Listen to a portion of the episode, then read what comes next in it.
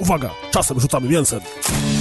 Proszę cię, trzy dni temu się zaczął darmowy tydzień na Pornhubie, także premium. Więc... Tak? Co? No, darmowy kurde. Tydzień? Teraz cokolwiek by się nie działo, to można mówić no. tu znać. Dobrze, Audacity gotowe? E, już, już, już, już, już, tylko sprawdzę, czy jest mono, żeby Maciek nie krzyczał.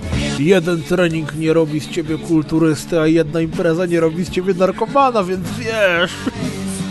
Jak już teraz mnie wyjebało, to już za chwilę mnie nie wyjebie. Eee, bo to jest no mniej więcej ra, raz na dwa dni. A to i tak całkiem nieźle. Całkiem spokojnie, dlatego aż tak mnie to nie wkurwia, nie? Eee,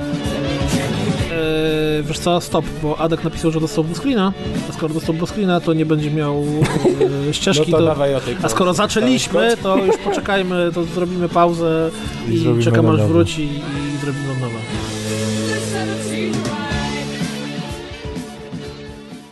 Dzień dobry. Rozgrywka, odcinek sto dziewięćdziesiąty trzeci. Was wita i gości w waszych słuchawkach. Kolejna liczba pierwsza w rozgrywce. O, o dam. To będzie, że ja na tak dużej wysokości już nie umiem y, określać. Czy, znaczy, w sensie nie wiem, że to już są liczby pierwsze. Tam na początku to jeszcze spoko, nie? Ale teraz to już... Ty masz jakieś taką, nie wiem, hobby, że masz zapamiętaną dużą ilość... Czy tam raczej liczbę liczb pierwszych? Nie, mam Google. Aha, no okej. Okay.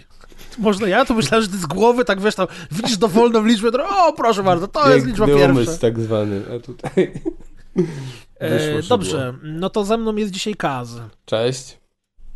Ze mną jest również Amadeusz Łaszcz, czyli Deusz. Prawda, cześć. Jest ze mną również Adrian Kolnasz, czyli Jadek. Siemanko. Póki I co jest. Nie jestem pewien, czy ja mówiłem, kto ja jestem, więc ja się nazywam Piotr Kunak, czyli Kuldan. I też jestem z wami. Yy, I zaczynamy na szybko od tego, że Sean Layden odchodzi z Sony Interactive Entertainment. I jakie macie przemyślenia na ten temat? Yy, tutaj póki jeszcze, póki nagrywaliśmy pierwszą wersję podcastu... Był yy, gości do nima. To tutaj... Yy, Drugi Piotr, nie Piotr Kuldanek, podniósł taką kwestię i zapytał się, czy to nie jest tak, że w takich organizacjach po prostu wymienia się ludzi na takich stanowiskach co pewien czas. Dokładnie. Z różnych względów. I ja nie znam odpowiedzi na to pytanie, dlatego ja trochę puszczam do was, a z uwagi na to, że ty, Kuldan, czytasz dużo rzeczy w internecie, to może znasz odpowiedź na to pytanie. Znaczy, słuchaj, regularnie ludzie na wysokich stanowiskach menedżerskich, czy tam nie tylko menedżerskich, przepływają między firmami. Co więcej, nawet się czasem zdarza, że ktoś, kto jest w firmie A, która konkuruje z firmą B, jak minie mu już yy, okres yy, o przeciwdziałaniu konkurencji na wypowiedzenia, to wtedy zaczyna działać w firmie B. Zresztą nawet z Giereczkowa przecież pamiętamy yy, niezapomnianego Dona Matrika, yy, który wylądował w Zyndze potem i tam zrobił jakieś straszne rzeczy w tej Zyndze. Eee, natomiast mi bardziej chodzi o to, że trzysta sześćdziesiąt. Ja nie Television. Kojarzę aktualnie chyba nikogo związanego z Sony oprócz Shaw... Jak to się odmienia? Shaw... Sean. Shona. Znaczy nie, bo to jest schawny. Nie jest Sean. Sean Bean. Sean. Li, Szczerze mówiąc, ja i pana Shona nie do końca kojarzę. No on więc... zawsze na wszystkich konferencjach występował, tak, jak pamiętasz, tak, było no, takie ja ładne... Wiem, na, tam jest cała masa tych ludzi. Na Vigixie było takie ładne, jak stanął koło siebie właśnie on, stanął Reggie i stanął e, ten koleżka z Xboxu, Jezus Maria, dziura w mózgu. Nie Don Matrix, tylko... Phil... Fi... A, no, Spencer? Spencer? Tak. Phil Spencer. Zaraz no to nie pamiętam. Okay. W sensie, ale, ja, no nie, ja nie no będzie, ale nikogo innego. Jack Tretton na przykład był znany z Sony. On no, jego też tak. No właśnie, ale on był, a tego też jakby z twarzy to tak. A to nie jest też w ten sposób, że po prostu my te konferencje już tak bardziej olewamy, albo że tych konferencji jest mniej, tych ludzi, którzy do nas gadają jest mniej, oni starają się inaczej to teraz przekazywać i dlatego my nie widzimy tak często tych na wysokich stanowiskach. No zresztą nie, no, w Nintendo ale, też kojarzycie zobacz, teraz prezesa. Phil Spencer, byłby... Phil Spencer jest Bowser super jest rozpoznawalny. Bowser. Phil Spencer jest super rozpoznawalny, jeśli chodzi tak, o Xboxa. Tak, to jest taka twarz jakby. Reggie, zanim odszedł z Nintendo, też był super rozpoznawalny i teraz w tego miejscu jest Bowser, który sobie śmieszkuje raz na jakiś a. czas z tego... A ten, ten główny C E O, który zastąpił Kaza, przecież też zawsze się na directach promuje. Znaczy nie siebie promuje, tylko się pojawia w tym sensie. Podsumowując, ogólnie jest tak, że nie wiemy. Yy, nie ma oficjalnego stanowiska, zarówno Sony, jak i, i, i sama osoba zainteresowana jakby nawet nawet nie dała jakichś cieni. Czekaj, spekulacji. czekaj, Wiki, Wikipedia, czytam Wikipedię. Natomiast... natomiast... Jest, jest cień. Dać Jaki? ci ten cień. Tak. Te... E, result of internal power struggle with Jim Ryan over the further restructuring and globalization of C E E. C I E. Czyli, że się pokusili panowie do, i to dotyczyło przyszłego, przyszłej, yy, znaczy marki, powiedzmy, S I E. Czyli Jim Ryan zostaje bossem, znaczy on i tak jest C E O chyba od lutego, ale zostaje teraz już kompletnie... Yy, Double C E O. Pan, pan PlayStation będzie teraz, no dobrze. Czy dla nas to coś zmienia? Nie. Czy, nie wiem, P S M zacznie działać? Przestań nas wywalać z gier. Ni, ni, nic, nic to nie zmienia, a szczególnie to, co Kas podał, może być prawdą, a tak naprawdę może po części nie być, bo z drugiej strony powód mógł być, tak, być taki, że e, na przykład bliscy pana żona powiedzieli, kurde, już tyle lat pracujesz, pracujesz po dwanaście godzin dziennie, mamy dużo siana, a może po prostu zrezygnujesz i sobie gdzieś pojedziemy i odpoczniemy.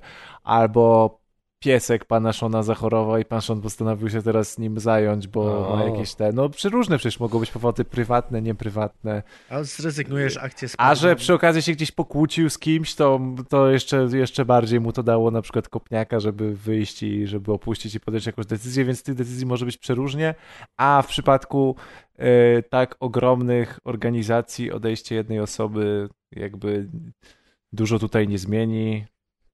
Ale Był ten... jeden przypadek u Apple, tylko się dużo zmieniło po śmierci, po, po śmierci Steve'a Jobsa, ale chyba w przypadku innych firm na razie nie było już tak spektakularnych znaczy, zmian. Generalnie mi najbardziej szkoda, osoby. powiem szczerze, no Satoru Iwaty z tych znanych gości z branży prezesów, no i oczywiście Kevina Butlera, bo to, to były najpiękniejsze czasy dla PlayStation wtedy. A wiemy, co on robi teraz?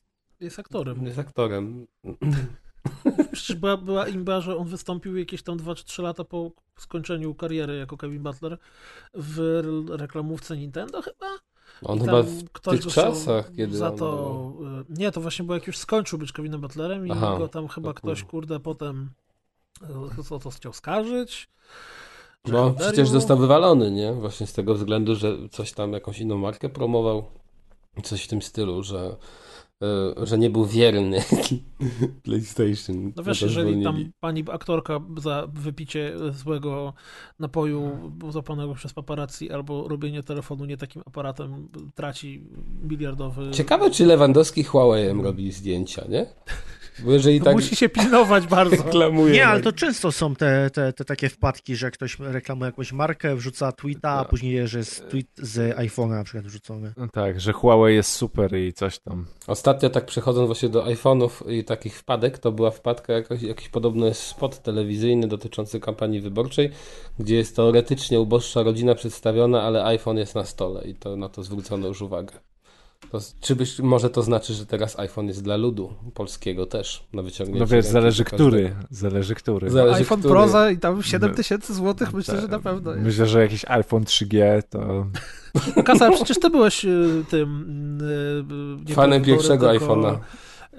Jezus Maria. Ty miałeś pierwszego iPhone'a, nie three G przez dziesięć lat? To nie była wersja Nie, nie, to była pierw, to był pierwszy. Pionierem byłeś tego słowa. Oryginal z Ameryki jeszcze, mój drogi. Był pionierem i jak się nazywa taki, tak jak pionier, tylko ostatnia osoba. Traper. Przeczesywacz. Z Kamielina. Nie pionier, tylko ostatnia osoba.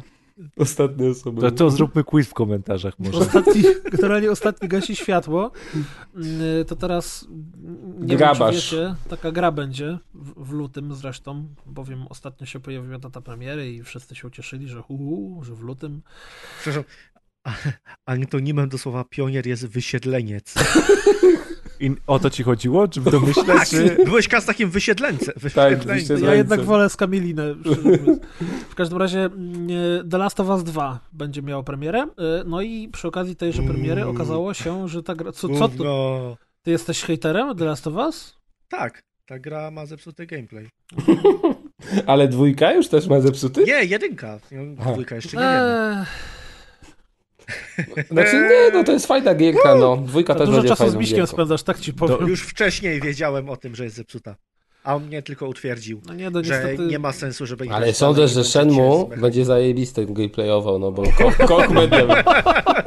A grid jaki będzie miodzio. W każdym razie, jeśli chodzi o The Last of Us, wracamy, to okazało się, że nie będzie miał trybu multi i szczerze mówiąc ja trybu multi w jedynce nawet nie odpaliłem, natomiast... Ja to, nawet nie wiedziałem, że, że jest. Nie, bo tam... Ale... Ale... Robiłem kiedyś chyba reckę nawet. Aha, to dobrze. Ale nie Bardzo wiem, dobrze, nie mów dalej. Ale czekaj, bo ja nawet nie wiem, czy on był tak naprawdę wtedy. Był. Bo tak, był tryb Factions się nazywa. Ja ostatnio zresztą odpaliłem, bo teraz jest w P S Plusie, zresztą z tej okazji e, The Last of Us i nawet jak zaczynasz ściąganie teraz The Last of Us tej wersji remaster, to się pyta, czy ściągać, czy ściągać e, tryb single player, czy może ściągać tryb multiplayer. W co można chce... ściągnąć sam dodatek? E, nie, nie, nie. No ale po co to komu, no? Każdy wie, że ta, ta, ta gra jakby stała mm, fabułą i ale e, nawet jak emocjami. Grupy ludzi, którzy grali dość ostro. Tak, i jak ten news poszedł, to dość dużo ludzi powiedział, że ej, jak to, przecież my z Factions spędziliśmy masę czasu, więc jak to go nie będzie? No i wtedy, ponieważ to nie tylko kilka osób u nas na grupie i na Twitterze powiedziało, tylko tak dosyć szeroko zostało to Ale z miliona ale gardzieł rozdarł się mogą krzyk. Mogą dalej spędzać ten czas z trybem. Przecież z jedynki, no. Ja znam ludzi, którzy dalej grają w pierwszą cywilizację i się cieszą, że jest. Więc wiesz. Czy to jest problem naprawdę w przypadku takiej gry, która jest no, reklamowana fabułą? Jak się okazało, trochę jest problem i Naughty Dog aż statement zrobiło z tego powodu o Boże. oświadczenie, że spokojnie, my bardzo lubimy tryb Factions, on jest super, jesteśmy jego wielkimi fanami i go nie będzie w The Last of Us dwa, ale my nad nim pracujemy i pojawi się jako oddzielna gra. No to ja już tak trochę, wiesz, no, aha, oddzielna gra, tak? Tak, tak. No to, to, to fajnie, no nie, bo generalnie myślałem, według mnie to powinni dać taki motyw jak Metallica dała, wydając na przykład Sony Danger, że tam mamy was gdzieś, robimy co chcemy, a nie tu przepraszamy, będzie fajnie, ale widzę, że oni chcą kasę wyciągać w inny sposób, to też szacunek. Znaczy, ja się szczerze mówiąc wcale nie zdziwię, ja się wcale nie zdziwię, jeżeli ta gra będzie darmowa, w sensie sam tryb hmm. multiplayer, a oni go tak naprawdę wycięli z... Do nas, znaczy oczywiście, że będzie zarabiało na skórkach, emotkach, hmm. niesamowitych plecakach i czymkolwiek innym. G T A Online. Ale oni wycięli to, dlatego że pewnie by się nie byłoby żadnych szans, żeby wyrobili na premierę. Tak przynajmniej mi się wydaje i tak strzelam, że... Yy, a, jak coś nie, a jak coś nie będzie hulać w trybie multiplayer niedopracowanym, to powiedzą, hej, to jest za darmo tytuł, spokojnie, będziemy go dopracować w następnych miesiącach i tygodniach. To jest beta early access. Za dwa lata będzie dobrze działał. Czy nie, oni w ogóle wypuszczą go, wiesz, pewnie, kurde, nie wiem, w czerwcu albo no na to, ale to po co? Może to będzie Battle Royale z lootboxami i tak dalej? A to by był kosą, osą, nie? No. I możesz grać tym grzybem i robić te klikanie śmieszne. Fajnie by tym było. Grzybem i robić klikanie śmieszne. To jest w ogóle jako Mario jakimś, nie? Grać tym grzybem i robić klikanie. No, o tym jest The Last of Us. No. Ale w sumie grzyby w Mario też pożerały Mario, no to to trochę podobnie. A czy klikały jest. Grzyby w Mario? Czy klikały, to nie pamiętam. Można sprawdzić. Dobrze, dalej idziemy. Przy okazji tego... Ale ja idą was... te newsy dzisiaj. No, ja, to będzie cały taki odcinek. To będzie, to będzie najlepszy odcinek w tym sezonie. Powinniśmy zrobić w ogóle tylko odcinek newsowy, bo już tak... A teraz się... wiesz, przed chwilą była gra, w której fabuła to jest jedyna rzecz, jaka jest ważna, a teraz jest druga gra, w której fabularny tryb nie ma żadnego znaczenia, bo tylko multi Sam się jesteś liczy. Nie ma żadnego znaczenia. W tryb fabularny w ogóle nic stąd nie wracaj, bo jak pokazywali The Last of Us, to było w ramach wydarzenia, które się nazywało State of Play, czyli taki Nintendo Direct, tylko że robiony przez PlayStation, no i pokazywano też nowy zwiastun fabularny Call of Duty Modern Warfare, w które graliśmy trochę przy okazji bety i było całkiem w porządku, ale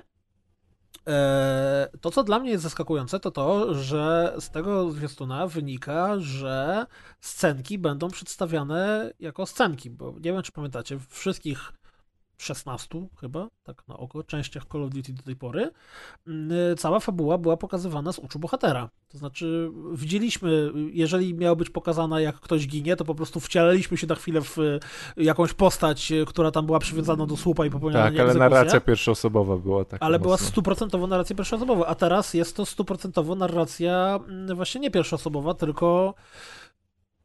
Ale to dotyczy tylko scenek?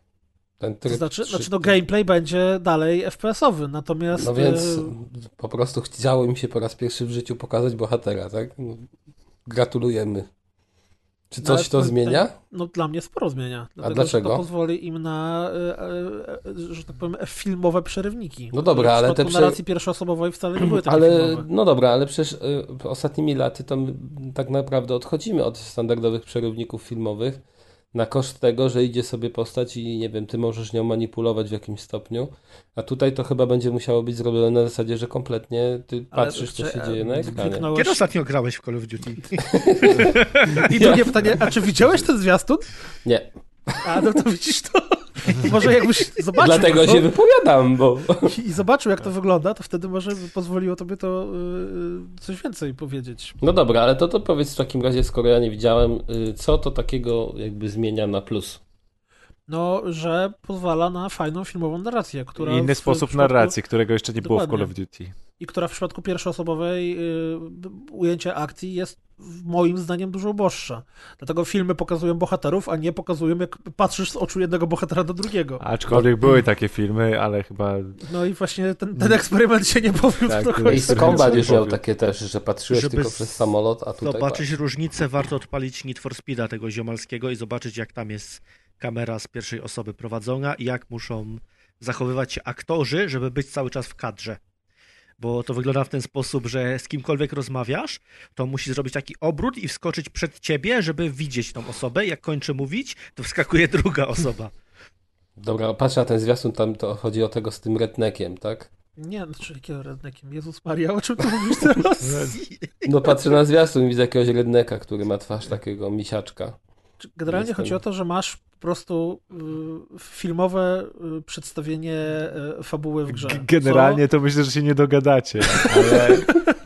Znaczy, nie no, ja, ja, tak, ja, jestem, ja jestem zaskoczony, bo dla mnie z perspektywy osoby, która chyba wszystkie Call of Duty fabularne grała, które tylko były i za wyjątkiem Ghostów wszystkie przeszła, to jest to duża zmiana. Jestem zaskoczony. Ale czekaj, ale wiemy, że to będzie w grze, bo to jest tylko trailer, wiesz... No ale, ale wiesz, widzisz tam, widzisz tam bohaterów, y, y, którymi będzie się grało.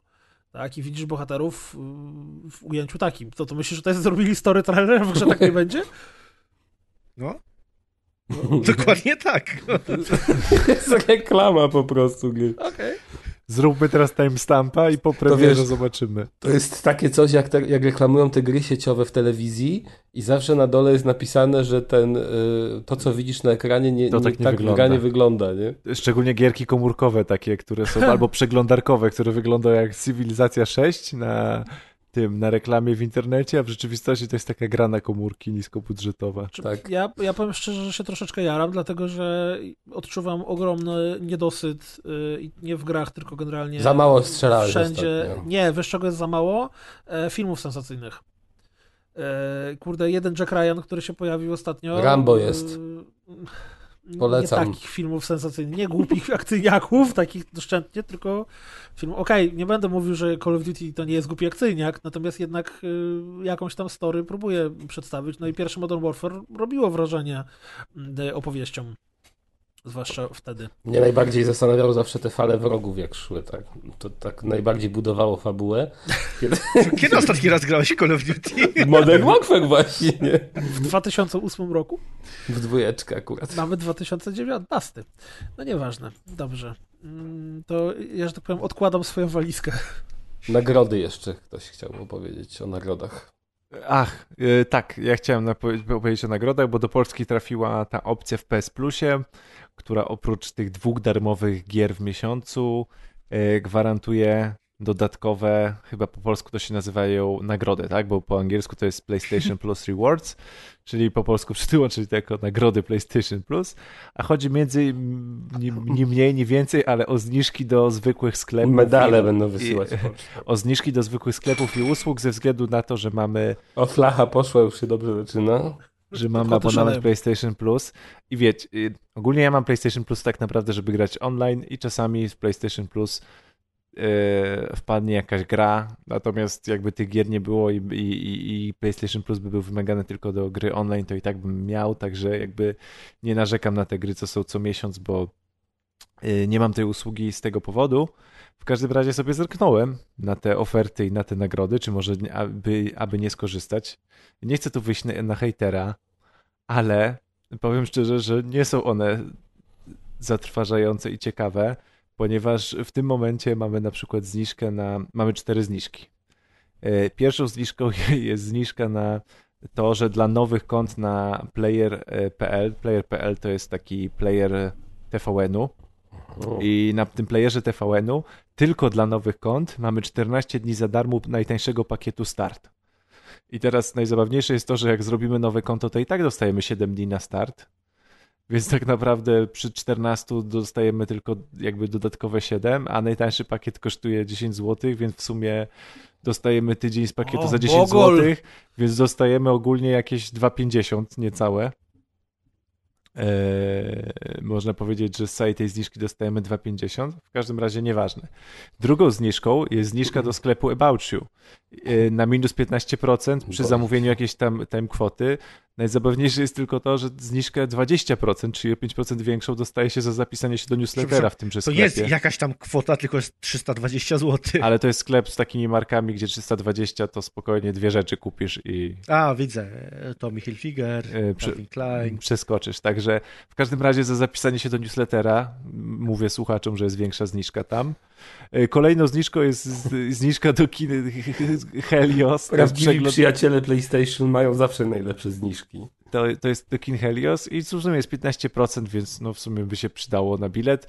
Tylko... Kinder Bueno ma lepszą zniżkę. Tak, tylko tutaj też trzeba mieszkać w jakimś mieście, ponieważ kin Helios, Heli, kina Helios są chyba, nie wiem, w czterdziestu miastach w Polsce. Jakoś no, tak? Pewnie nie, nawet. No i ostatnim game changerem jest y, zniżka pięć złotych na pyszne kropka p l, także... Panie, ja tylko dodam... pięć złotych na pyszne kropka p l to można zaszaleć. Ja dodam, że przez cały sierpień za, jak się kupiło Coca-Colę, to się dostawało pod pięć złotych na było. Pizza Portal. Tak, i wszędzie w internecie rozdawali te kody z kapsli, także wszyscy... Sam rozdawałem. Tak, wszyscy udostępniali, więc... A do teraz, nawet teraz, jak piszę sobie kody rabatowe Pizza Portal, to w każdym miesiącu są zniżki tam dziesięć złotych. No, prak, praktycznie. Dobra, ale to ja się, ja się zabawię w adwokata diabła, no bo yy, okej, okay, masz rację, że te kody wszystkie rabatowe i tak dalej, no ten Helios jest w miarę spoko, no bo piętnaście procent... Wiesz, bo ja ci tylko powiem, że na przykład za granicą jest tak, że na przykład w Niemczech masz w tym momencie zniżkę sto euro na zakup kierownicy, czyli cena ci spada z pięćset euro chyba na czterysta euro na tego najdroższego Trustmastera, więc jakby... Albo zniżki masz do sklepu Polaków nie stać na taką kierownicę, ale więc... na pizzę znać. Dlatego... A czy te zniżki są regionalizowane do końca? Tak, tak, one są regionalizowane. Co tam, panie adwokacie? Znaczy, nie, chciałem powiedzieć, że... Już miał puentę gotową. sto euro, sto euro ale już tak Asa wyciągał, fajnie, nie? Ale szczerze mówiąc, nie wykorzystałbym go dokładnie tak samo, jak nie wykorzystam pięć złotych na About You, bo nie kupowałbym kierownicy za pięćset euro. Na pyszne masz pięć złotych, wiesz... mylą ci się zniżki, nie wprowadzaj słuchaczy w błąd. Paradoksalnie te pięć złotych na pyszne kropka p l to jest jedynie, z czego no byłbym w stanie skorzystać. Znaczy ja byłbym w stanie skorzystać z Heliosa jeszcze, bo akurat w Warszawie jest Helios, z tego co się nie mylę. Jest, chyba jest, chyba nawet kilka nowy jest. Pojawił. Na pewno w Trójmieście jest Helios. A zaraz się ci okaże, że wiesz, że to jest tylko na seans dwa D, tylko do trzynastej i tylko... Znaczy na... wiesz co, inny problem jest taki, że ja dostałem w ramach lata multisportowego, dostałem sześć biletów do kina do wykorzystania w całej masie kin w, w Warszawie i okolicach, nie tylko. Nie idzie ci bycie I tym adwokatem jeszcze... kulta. Czyli już nawet siłownia lepiej działa niż sądy, nie? Nie, znaczy mi chodzi o coś zupełnie innego, że jest to jakiś tam dodatkowy program, który w przypadku decyzji o zakupie PlayStation Plusa nie ma absolutnie żadnego znaczenia. Tak kompletnie w ogóle, bo czy ten program działa, czy go nie działa, to to nie wpływa w żaden sposób na to, czy decydujesz się na posiadanie abonamentu PlayStation Plus, czy nie. Zniżki. Prawda? No okej, okay, może jeżeli ktoś chce kupić kierownicę za sto pięćset euro, to wtedy byłeś w stanie wykupić na miesiąc P S Plusa, żeby dostać sto euro rabatu i wtedy zakupić sto euro taniej, bo to jest kombinatoryka kompletna. Ale w, w przypadku tych żenujących ofert, które są, no to, to totalnie nic nie zmienia. Nagród. Jakby ich nie było, byłoby dokładnie tak samo i przydatność P S Plusa tak, byłaby... Tak, no dokładnie ten sam disclaimer powiedziałem na początku, natomiast no, informacje musiałem jako podcast informacyjny, dzisiaj dobrze nam idzie sekcja newsowa, no to chyba rozumiesz, że czułem się w obowiązku poinformować słuchaczy, rozumiem, że coś takiego istnieje oraz przybliżyć szczegóły danej oferty. No ale powiem ci, że pięć złotych na pyszne to trzeba skorzystać. Więc... I uwaga, bez minimalnej wartości zamówienia. Także... Czyli można coś za pięć złotych zamówić, no właśnie. Samą dostawę, te takie styropianowe opakowanie, żeby ci przywieźli. Ech, dobrze, to teraz mamy pytanie od słuchacza, od Krześka. A czy to jest jakiś kącik na przykład? Tak, znaczy zrobić... my zachęcamy was, słuchacze, do, do przysłania nam pytań, yy, takich, które trzeba by widać, że to jest pytanie, jeszcze musiałby na mail. Nie siedźbym w tę stronę akurat. Bo jak przyjdzie do, w komentarzach, to możemy tego nie zauważyć, albo w komentarzach zazwyczaj odpowiadamy na bieżąco w komentarzach, natomiast do mailu możemy się do tego odnieść na nagraniu. A więc dostaliśmy maila dosyć długiego i tam jest dużo aspektów poruszonych, ale z, z, że tak powiem, z, nie spłycając, tylko skonkretyzując to pytanie, to co myślimy o nowej usłudze od Apple, czyli o abonamencie giereczkowym, który kosztuje pięć dolarów miesięcznie, przez tam chyba pierwszy miesiąc jest za darmo, jeżeli kupi się nowe urządzenie, czy to tam iPada, iPhone'a, cokolwiek, to chyba jest rok za darmo w ogóle. I co wy na to? Kas, jako największy pionier Apple'a i iPhone'a w Polsce. Co no to na największy pionier Apple'a w Polsce, posiadający jeszcze u siebie w szufladzie a, a, nie jedy, pionier, tylko wysiedlenie. Wysiedlenie. To powiem, że nie, ostatnim razem grałem na iPhone, znaczy w zeszłym roku całym, to grałem na iPhone'ie może łącznie z trzydzieści minut. Ale nie takie było pytanie. To nie jest ale... podcast o tobie. Tylko, tylko tutaj, wiesz, robię otoczkę właściwą, Aha, że, bo nie jestem znawcą i jakby mnie to ten temat mało dotyczy, ale ja sądzę, że no to tak ten model jest stosowany przecież w różnych innych aspektach. No tak, rok dwa tysiące dziewiętnasty Netflix, rokiem abonamentów, więc... No właśnie, więc czemu nie, no. Jeżeli ta biblioteka będzie duża, to, to jeżeli tak pięć dolarów to ma kosztować? pięć dolarów miesięcznie. Co tak. Więcej, to jest biblioteka... na, możesz to rozłożyć na sześć, na, do sześciu członków rodziny, więc to jest tak, że te pięć dolarów się może jeszcze rozłożyć na sześć osób, więc póki to już jest stać w ogóle... mnie na jednego Apple'a w rodzinie. A możemy się podzielić. No właśnie. Znaczy, a jeśli bo powiedziałeś o bibliotece, to ja tobie powiem, że biblioteka jest całkiem okej. Okay. To znaczy te gry, które się pojawiły startowo, yy, to nie jest, kurde, nie wiem, iks kom czy, czy coś w tym stylu, ale jest oczywiście głównie to są indyki, czy właściwie chyba prawie tylko i wyłącznie indyki, ale z mojej perspektywy to tam jest, znalazłem tam co najmniej kilka tytułów, które bym odpalił, a których na pewno bym nie kupił na, na telefon. No, no szczególnie patrząc na cenę, tak? No to jest w cenie dwóch, trzech gier no. Tak naprawdę na, na, na, na telefon albo nawet jakiejś jednej większej. Więc te ceny, tak, jak te chcesz ceny zagrać w dwa, trzy, cztery indyki, to i tak to jest bardzo jakby korzystna oferta. No, nie mam nic przeciwko. Dla e... mnie jest spoko. Od, dla mnie od strony użytkownika to jest spoko. Ale czytałem troszkę o ofercie konkurencji, czyli bo oczywiście Google od razu wprowadziło swój abonament i deweloperzy już się żalili, że e, dla nich wypłata będzie liczona na podstawie tego, jak dużo czasu gracze spędzili w ich grze, więc gry na przykład narracyjne będą konkurować dokładnie w ten sam sposób z aplikacją do pogody. Więc deweloperzy nie są zadowoleni tylko z tego. Tylko w przypadku Apple'a nie ma aplikacji do pogody, to są tylko gry. Okej, okay, no dlatego mówię no, odnośnie Google'a, no bo o tym czytałem. W przypadku, w przypadku tego Google Play Pass to jest, to jest najzabawniejsze, że, że mamy dokładnie tą samą cenę. Dokładnie też możemy do sześciu członków rodziny podzielić abonament, czyli dokładnie tak jak w Apple Arcade. No i teraz jeszcze jest, na razie nie jest poza, tylko i wyłącznie w Stanach Zjednoczonych, jest na razie Google Play Pass, jeszcze tej wersji takiej międzynarodowej nie ma, nie ma, nie, nie wiemy jaka będzie cena na świecie, między innymi w Polsce.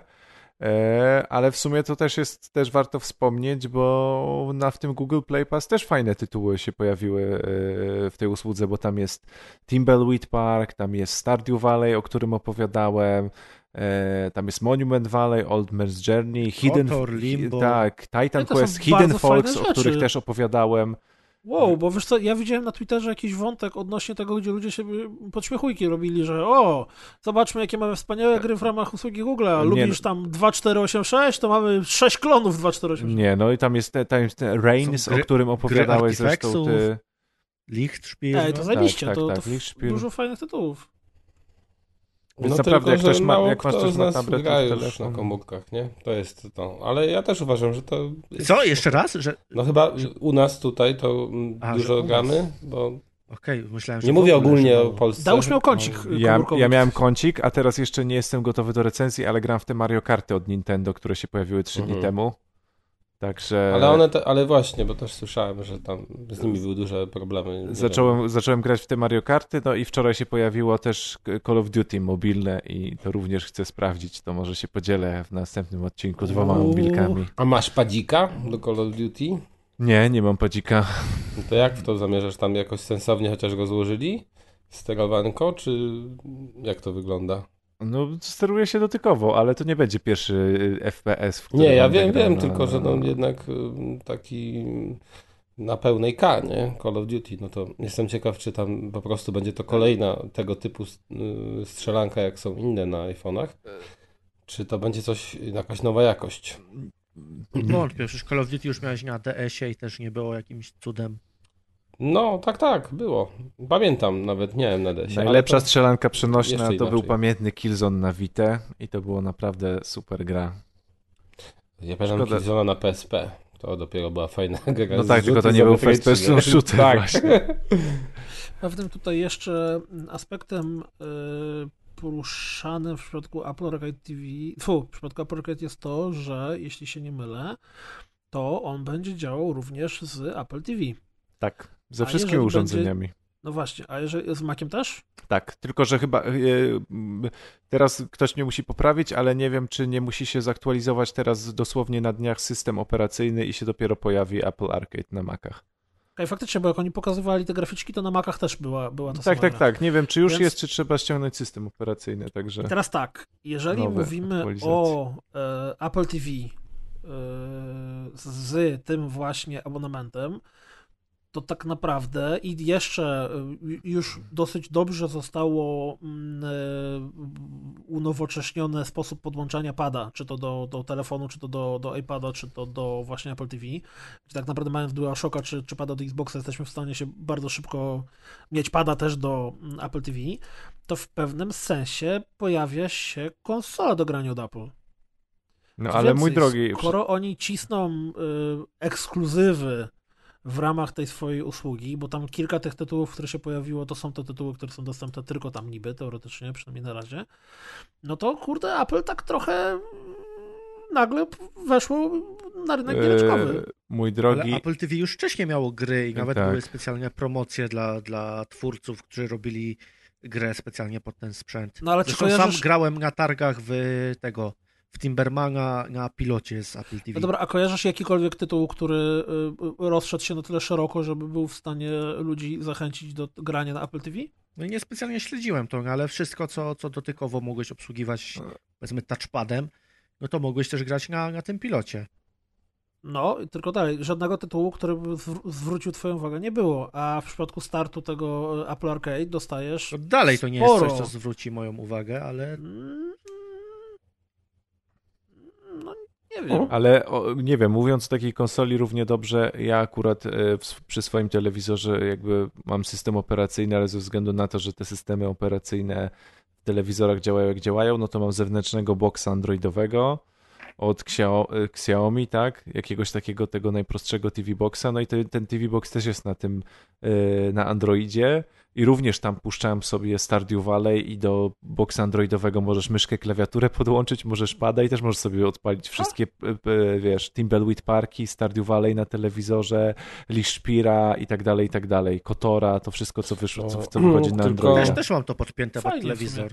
Jedno... I, I równie dobrze też można powiedzieć, że masz mini konsolę. Jedno uzupełnienie tylko, bo ty mówiłeś, że pięć dolców, tak? U nas w Polsce jest dwadzieścia pięć złotych. Czyli trochę tak, no sporo. Myślałem, że jednak mniej będzie. No bo dolar zamieniasz na euro, no i dodajesz. Wychodzi dwadzieścia pięć złotych. No. No jeżeli gra kosztuje pięć dolarów, no to, to i tak ci się opłaca. Zagrasz w dwie gry i już jest... Nie, no tak, tak, pewnie. Jeżeli, jeżeli grasz tak więcej niż raz na dwa miesiące w cokolwiek, no to faktycznie się opłaca.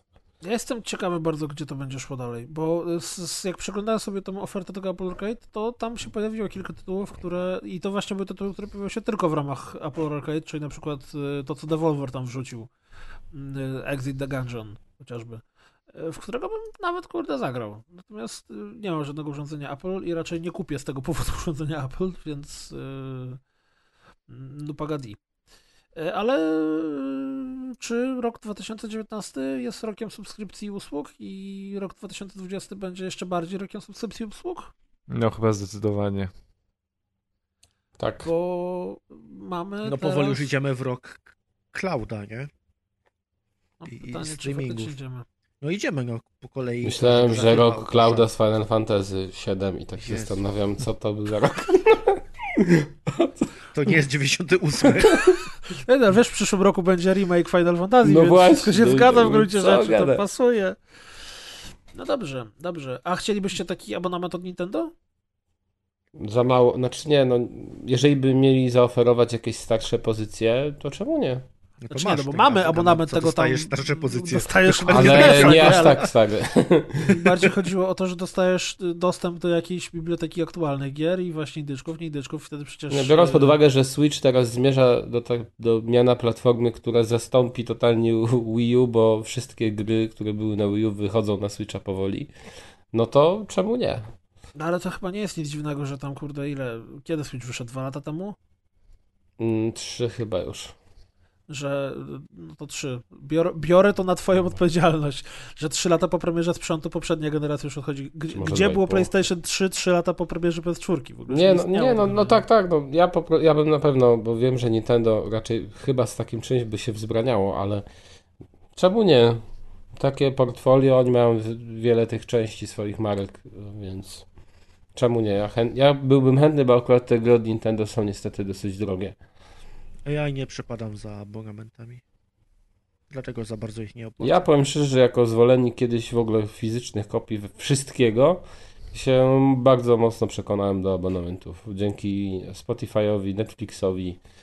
No i w Giereczce... O nie, o ja, pamiętam, Boże. ja pamiętam te podcasty, jak ty powiedziałeś, że w życiu Spotify jest najgorszą Skrajnie usługą. Ubogi, Skrajnie ubogi Netflix, ale na Spotify nie, no bo nie ma chwila, żadnej ja muzyki. Ca- ja cały czas twierdzę, że Spotify nie jest... Y- nie jest taką kompletną alternatywą dla płyt, bo niestety tam wszystkiego nie ma, ale jest tego naprawdę sporo, na tyle sporo, że płatność, tyle ile to kosztuje, już teraz nie pamiętam tej kwoty, to jednak mimo wszystko się opłaca, nie? Mimo wszystko. Mimo jednak. wszystko.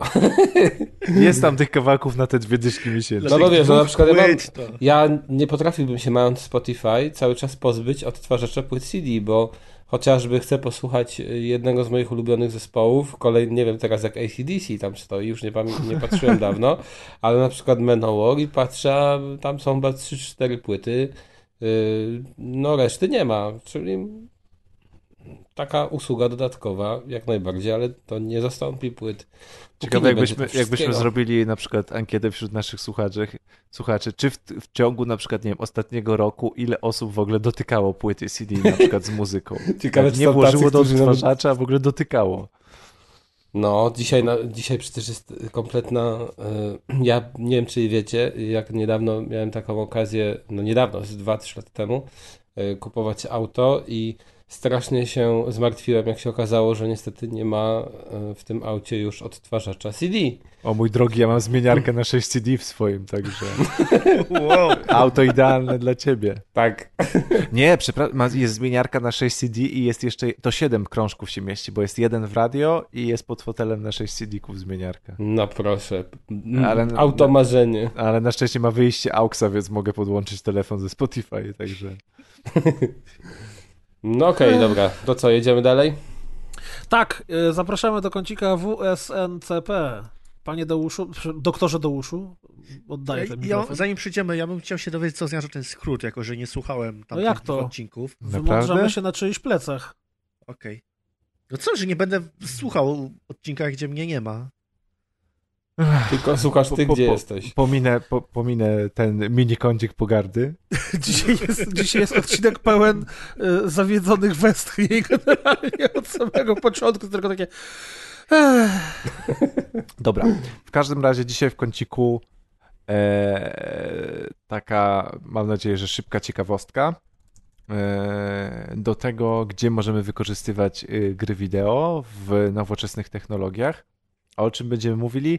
Będziemy mówili między innymi o sztucznej inteligencji, uczeniu e, maszynowym i wykorzystywaniu do tego gier komputerowych. Jak wiecie, Na pewno już teraz w dwa tysiące dziewiętnastym, pod koniec dwa tysiące dziewiętnastego wszyscy wiedzą, że sztuczna inteligencja to jest chyba technologicznie temat numer jeden na świecie. Zarówno w Polsce, jak i na świecie to jest temat numer jeden. No i tak naprawdę sztuczna inteligencja nie istnieje bez zagadnienia machine learningu, czyli uczenia się maszynowego. No bo niestety sztuczna inteligencja żeby jest na tyle sztuczna, że ona jest tak naprawdę nauczona wielu rzeczy, więc żeby sztuczna inteligencja była dobra, musi być nauczona bardzo wielu rzeczy, a żeby nauczyć się bardzo wielu rzeczy, no to potrzebuje ogromu, ogromu odpowiednio przygotowanych danych. No i żeby te dane przygotowywać i tą naszą inteligencję uczyć, właśnie istnieje, istnieje jakby całe zagadnienie uczenia maszynowego. I wprowadzając jeszcze w temat, warto powiedzieć o tym, że są różne typy uczenia się maszynowego i tak w ogóle upraszczając, upraszczając temat, żeby bardzo szybko wprowadzić, yy, są dwa, można powiedzieć trzy typy uczenia się maszynowego. Pierwszy typ, jak można nauczyć nasz, yy, nasz komputer czegokolwiek, to jest tak zwany supervised learning, czyli uczenie się z nadzorem. Nie wiem, czy dobrze to tłumaczę. Jak macie jakieś lepsze słówka, to możecie mi podrzucić, ale załóżmy, że uczenie się z nadzorem. Pod kontrolą. Może. Pod kontrolą. To polega na tym, że my wrzucamy do komputera jakieś dane i jednocześnie mówimy komputerowi, co to są za dane i on się na tej podstawie uczy. Koronny przykład, na przykład wasza skrzynka spamowa, tak? Czyli dostajecie wiadomość, oznaczacie ją jako spam. Dostajecie wiadomość, nie oznaczacie jako spam. Dostajecie kolejną wiadomość, oznaczacie jako spam. I wasz komputer na podstawie tego, co oznaczacie jako spam, a co jako nie spam, uczy się powoli tego, jak wygląda na przykład e-mail spam, spamowy i, w pew- i wtedy po jakimś czasie, po setkach i tysiącach maili w końcu się tak nauczy, że zaczyna sobie to filtrować bez naszej pomocy, tak? Czyli po prostu cały czas my nadzorujemy proces uczenia się, mówiąc komputerowi, co jest spamem, co nie jest spamem. Dokładnie to samo możemy zastosować w, nie wiem, algorytmie jakiegoś rozpoznawania na przykład y, obrazków, tak? Czyli my damy komputerowi obrazek, o na tym obrazku w tym miejscu jest konik, a na tym obrazku w tym miejscu jest małpka, a na tym obrazku w tym miejscu jest ptaszek. I jak takich obrazków wrzucimy do komputera setki tysięcy i komputer się tego nauczy, to yy, następnie jak wrzucimy obrazek jakiegoś zwierzątka, no to komputer na podstawie tego, że się już nauczył tylu zwierzątek w różnych konfiguracjach, wypluje nam, rozpozna nam obraz i powie nam, mm, na tym obrazku prawdopodobnie jest czarny koń. Przepraszam, mam, mam pytanko, czy to jest tak, że ta technika, bo to chyba nie jako technologią, no. tylko jako techniką, się jakoś tak bardzo eksplozywnie rozrosła w przeciągu ostatnich paru lat, bo pamiętam jeszcze parę lat temu, jak były te takie film, obrazki, gdzie chyba jakiś algorytm Google szukał oczu na zdjęciu i tworzył jakieś takie w ogóle straszne abstrakcje, gdzie wszędzie to oczu wsadzą. A o, o, i nie wiem, kurde, jak, jak sięgam pamięcią dziesięć lat temu, to właściwie prawie w ogóle się nie mówiło, poza pewnie środowiskiem akademickim samym w sobie, o właśnie machine learningu, a teraz o machine learningu słyszy się non-stop wszędzie. Jeszcze, no to ja ci powiem, to już wystartowało jeszcze w latach osiemdziesiątych, także uczenie się, bo od kiedy już jakby się komputery powoli zaczęły rozwijać, no to jakby, a w ogóle w matematyce to jeszcze wcześniej istniało, ale jakby to ruszyło dużo, dużo wcześniej, ale ze względu na to, że jest ogromna ilość danych, to co mówimy, jakby to co ogranicza cały czas uczenie maszynowe to jest dane, a no w ostatnich latach yy, przez to, że komputery i moce obliczeniowe jakby idą z prędkością wykładniczą, tak, rośnie moc obliczeniowa komputerów, no to w końcu mamy takie moce i takie pamięci, że możemy przetwarzać te ilości danych. Bo sama teoria i same podstawy, yy, od których startujemy, powstały dużo, dużo wcześniej. Tylko, że jakby nie było możliwości wykorzystania, yy, pełnego wykorzystania jakby tej teorii i przetestowania pewnych niektórych algorytmów. Po prostu każdy ma teraz w domu komputer, dzięki któremu może samodzielnie się bawić w, z machine learningiem. Tak, no dobrze, tak, a jak tak. to się ma do gier? Bo tutaj no to już, no to już w, wprowadzę. No i to jest, to jest pierwszy typ, czyli nadzorow- nadzorowane. Drugi typ uczenia się, bo to jest kącik, wymądrzamy się, więc musimy się powymądrzać. Drugi typ uczenia to jest uczenie, kiedy my, się nie, nadzor- kiedy my nie nadzorujemy dane, czyli na przykład wrzucamy masę danych i mówimy i na przykład szukamy jakichś powiązań w tych danych. Eee, czyli mamy jakiś ogrom danych i, i, i, i my pytamy się komputera, czy są tam powiązane. I on analizuje wszystkie, wszystkie dane, na przykład, nie wiem, jakieś tam statystyki matematyczne i nagle nam wypluwa, nauczył się, że no, a w latach takich i takich była największa na przykład y, dziwna, bo odstająca od średniej y, temperatura na świecie albo temperatura jakaś tam. Czyli to jest takie wrzucenie wszystkiego, co mamy. I komputer na przykład szuka, uczy się, analizuje te dane i na tej podstawie się e, uczy tego jakichś na przykład odchyleń od normy, szuka jakichś klastrów informacji. To jest to, gdzie my nie, nie musimy wskazywać danych. No i trzecim typem to jest tak, taki unsupervised learning, czyli ten, którego my nie nadzorujemy uczenia się. No i trzeci, można powiedzieć, wyróżnić, to jest taki ten deep learning, to jest taki To jest takie wielopoziomowe się uczenie yy, nadzorowane, ale takie wielopoziomowe, najbardziej takie skomplikowane, skomplikowane zagadnienie. W każdym razie mamy te trzy poziomy uczenia się. Yy, I teraz powstaje pytanie, że do wielu systemów, czy nie wiem, systemów autonomicznej jazdy, systemów rozpoznawania obrazów, systemu pomocy osobom niepełnosprawnym i tak dalej, i tak dalej, przede wszystkim do czego my dążymy, to jest do rozpoznawania obrazów. Czyli chcemy, żeby komputer w czasie rzeczywistym wiedział, co się gdzie znajduje w kamerze, w której widzi, gdzie jest człowiek, gdzie jest samochód, co to, gdzie jest otoczenie i tak dalej, i tak dalej. No ale żeby to nauczyć komputer yy, i oprogramowanie, to niestety potrzebujemy wykorzystywać tą metodę supervised learning, czyli tego uczenia się nadzorowanego. No i niestety te uczenie się nadzorowane wymaga czasu, pieniędzy i ilości danych. Bo jak wiecie, przez to, że jest nadzorowane, to zawsze nadzorować to musi człowiek, tak? Czyli my musimy wrzucić do, kompu- do komputera jakiś obrazek, na przykład yy, obrazek, wziąć pędzel w Paint'cie i w Photoshopie, zamalować na tym obrazku na przykład yy, samochód i powiedzieć do komputera, a to, co ja na czerwono zamalowałem, to jest samochód. Wziąć zielony pędzelek, zamalować drzewo i powiedzieć, to, co zamalowałem na zielono, to jest drzewo. Wziąć fioletowy pędzelek, zamalować człowieczka jednego, drugiego i powiedzieć, a to, co zamalowałem na fioletowo, yy, to są ludzie.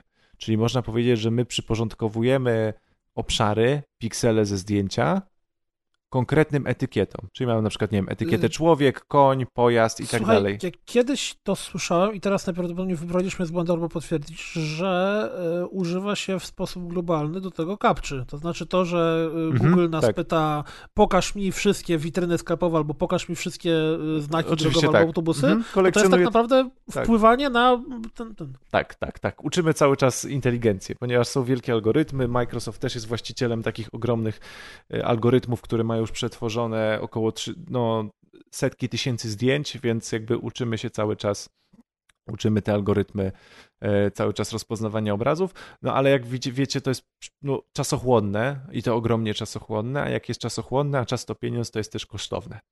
I tu się pojawiają gry wideo, ponieważ w dwutysięcznym chyba pierwsze prace, to jest pana, e, pierwsze prace, które się pojawiły, to się pojawiły pana Zaraz, zaraz otworzę sobie notatkę, chyba pana Richtera, który, to się przetoczyło przez YouTube'a zresztą i, i, i też publikacja zyskała bardzo dużo cytowań, tam chyba około pół, w ogóle pół tysiąca cytowań ma ta jego publikacja i pan Stefan Richter wtedy wykorzystał G T A pięć, ponieważ powiedział, kurde, po co my mamy jeździć na przykład samochodem i robić zdjęcia i potem te zdjęcia analizować, skoro my możemy wykorzystać G T A pięć i odpowiednio sobie, po pierwsze, odpowiednio sobie ustawić w G T A pięć trasę przejazdu i wyciągnąć korzyści z przejechania tej, z użycia tej, tej trasy przejazdu. O czym, o, o czym tu teraz mówię? No o tym, że jeśli sobie ustawimy odpowiednie robienie zdjęcia, nie wiem co tam, trzy cztery sekundy w czasie gry, a nasz samochód porusza się z odpowiednią prędkością, to możemy wykorzystać odpowiednie algorytmy do tego, że jak na jednym zdjęciu oznaczymy latarnię, przechodnia, drugi samochód, trzeci samochód, otoczenie i tak dalej, to na następnym zdjęciu ta sytuacja zmieni się, ale, ale zmieni się też na tyle, że ten algorytm będzie dał radę podążać za tym, że będzie wiedział, że na przykład latarnia się przesunęła o tyle, przechodzień się przesunął o tyle, yy, drugi samochód się przesunął o tyle i już w pewien sposób kolejne, na kolejnym obrazku nie będziemy znowu musieli zamalowywać każdego samochodu, każdej latarni i drzewka oddzielnie, tylko ten algorytm już będzie sam mniej więcej rozpoznawał, który z tych obiektów może być którym obiektem, a my tylko delikatnie będziemy mogli yy, to poprawiać.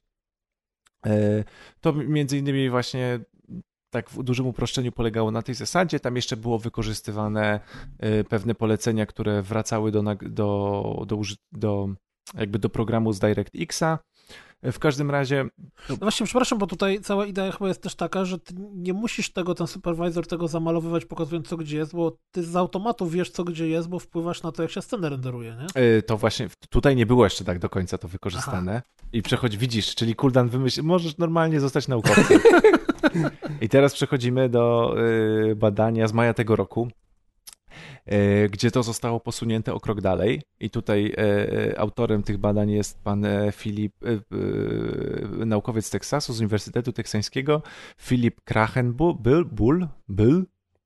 niemiecko brzmi, o niemiecko brzmiącym nazwisku, Krachenbull, który dokładnie Redneck zrobił to, niemiecki. Co ty zaproponowałeś, Kuldan, który wziął po prostu e, wziął DirectX'a. Już jesteś na porównywalnym poziomie, co tam profesor z Teksasu. Wziął DirectX'a i sobie pomyślał, że przecież no, za wszystko jest odpowiedzialny DirectX, za renderowanie całej sceny.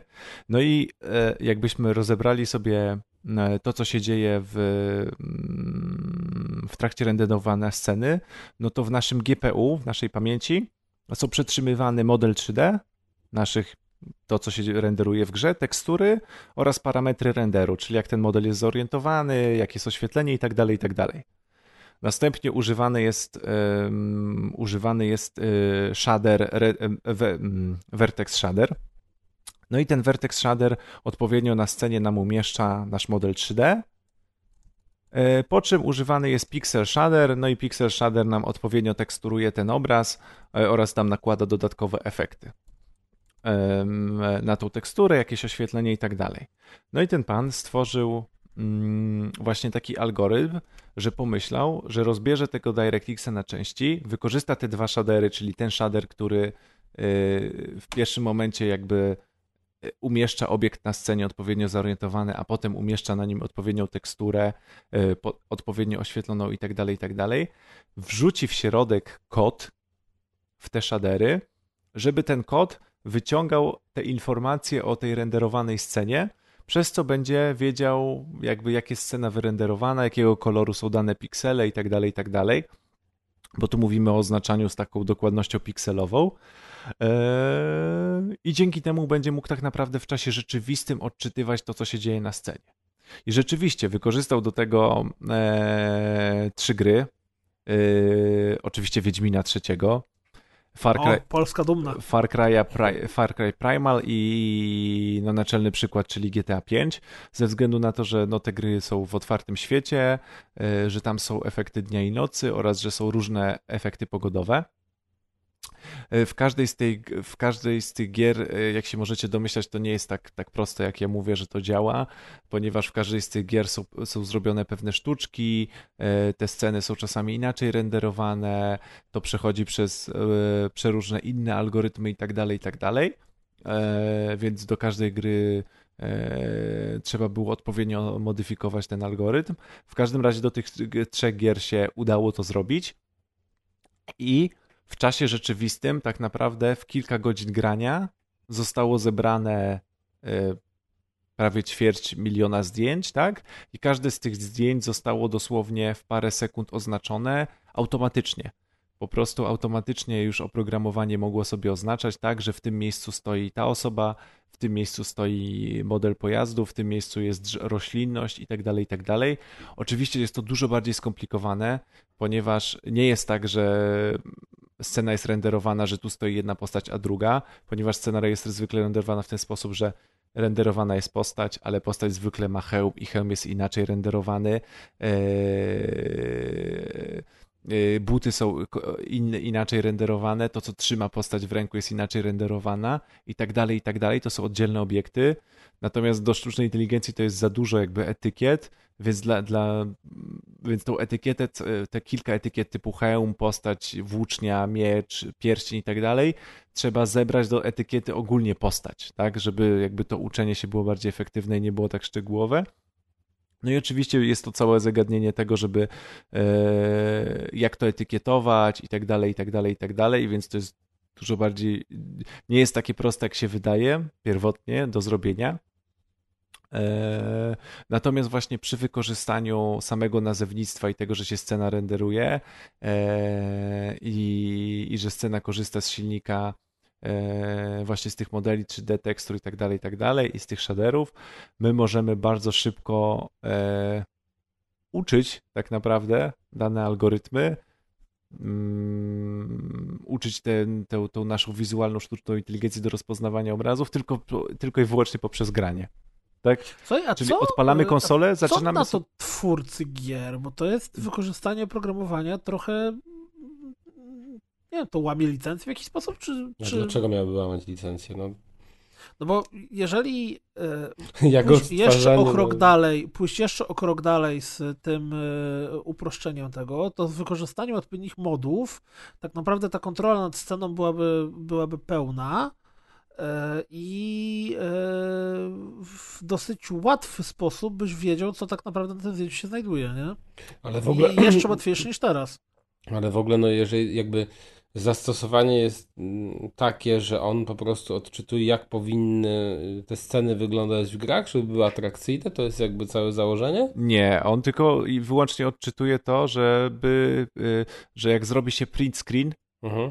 z danej gry w tym miejscu, to zamiast wziąć pędzelka i zamalować, że tu jest postać, tu jest samochód, tu jest drzewko, to ja w mhm. trzy sekundy wiem, gdzie jest postać drzewko, bo on odczyta z silnika Z jakby on odczyta z shaderu, z shaderów wykorzystywany w grze, który piksel odpowiada za postać, który piksel odpowiada za pojazd, który piksel odpowiada za drzewko i w dwie sekundy sam zakoloruje całe, cały ten, cały, całe, całe zdjęcie i my będziemy mieli zdjęcie rzeczywiste, tak, z gry komputerowej, które wygląda ładnie, zdjęcie zakolorowane co jest czym i wrzucamy to do sztucznej inteligencji, która się uczy. Aha, to jest to samochód, kas... to jest człowiek. To, cho- to, to, to, to nie chodzi o to wykorzystanie tego przy grach, tylko to chodzi o wykorzystanie nie... gry w nauce. W na- żeby uczyć tego sztuczną inteligencję do rozpoznawania obrazów.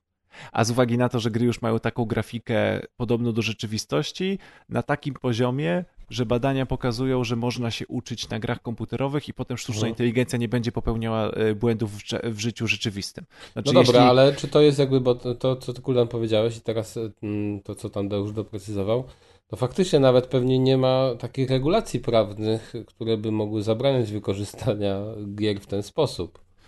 Już Przecież nie do końca rozumiem, czemu by miały być. Przecież no właśnie, no. Nie, nie używasz w ża- żaden sposób no, ale jakby tych, wyko- ale wykorzyst- modeli, które no tak, ale zrobił. Wykorzystujesz w jakimś celu, potencjalnie być może w przyszłości, nie wiem, zarobkowym, ten tytuł.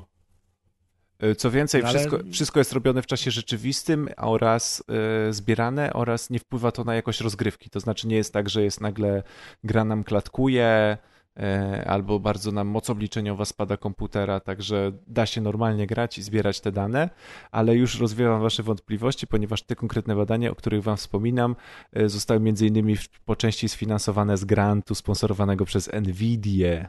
Aha, na Uniwersytecie okay. w Berkeley. Spoko, także, czyli to już nie ma problemu żadnego. Także myślę, że też Nvidia dała trochę swojego know-how, jak tam te Vertexy są. W każdym razie kod gry był, można powiedzieć, łamany, przynajmniej takie słownictwo jest używane, że zostało jakby...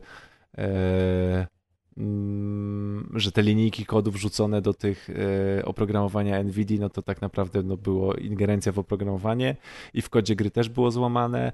I właśnie, bo to, to właśnie te dwa zdania, to... którego użyłeś, tr... to to są te zdania, że ktoś mógłby się przyczynić, znaczy i, i, Rockstar mógł powiedzieć, że halo, jak i to? I, każdą, każdą, każdą, I do każdej gry trzeba to było odpowiednio dostosować, bo wiecie, no w każdej grze mamy milion efektów oświetleniowych, tak, i każdy deweloper to robi inaczej, każdy deweloper ma inne sztuczki na robienie i w pewnym W pewnym momencie oświetlenie jest robione na tym poziomie renderingu, w innym momencie robione jest na tym poziomie renderingu, w jednej grze jest przypisywane do obiektu, w drugiej jest do całej sceny przypisywane oświetlenie i tak dalej, i tak dalej, więc to jest jakby dużo bardziej skomplikowane. Natomiast ja od razu jak przeczytałem to, to wpadłem na inny pomysł, ponieważ skoro to jest efektywne i skoro to jest uczy rzeczywistości, to ja w ogóle nie widzę przeszkód, albo ktoś mi nie mógłby wytłumaczyć przeszkody, żeby taki Rockstar wykorzystywał w ogóle rozgrywki tych swoich milionów graczy w takim G T A Online i w ogóle uczył swoją inteligencję i za kilka lat wyszedł i mówi: hej, według nas my mamy najlepiej nauczoną sztuczną inteligencję do rozpoznawania obrazów. Może ktoś z pojazdów samo w tych, z tych takich jak przetłumaczyć, autonomicznych. autonomicznych, o dziękuję za słówko, autonomicznych pojazdów by chciał naszą inteligencję.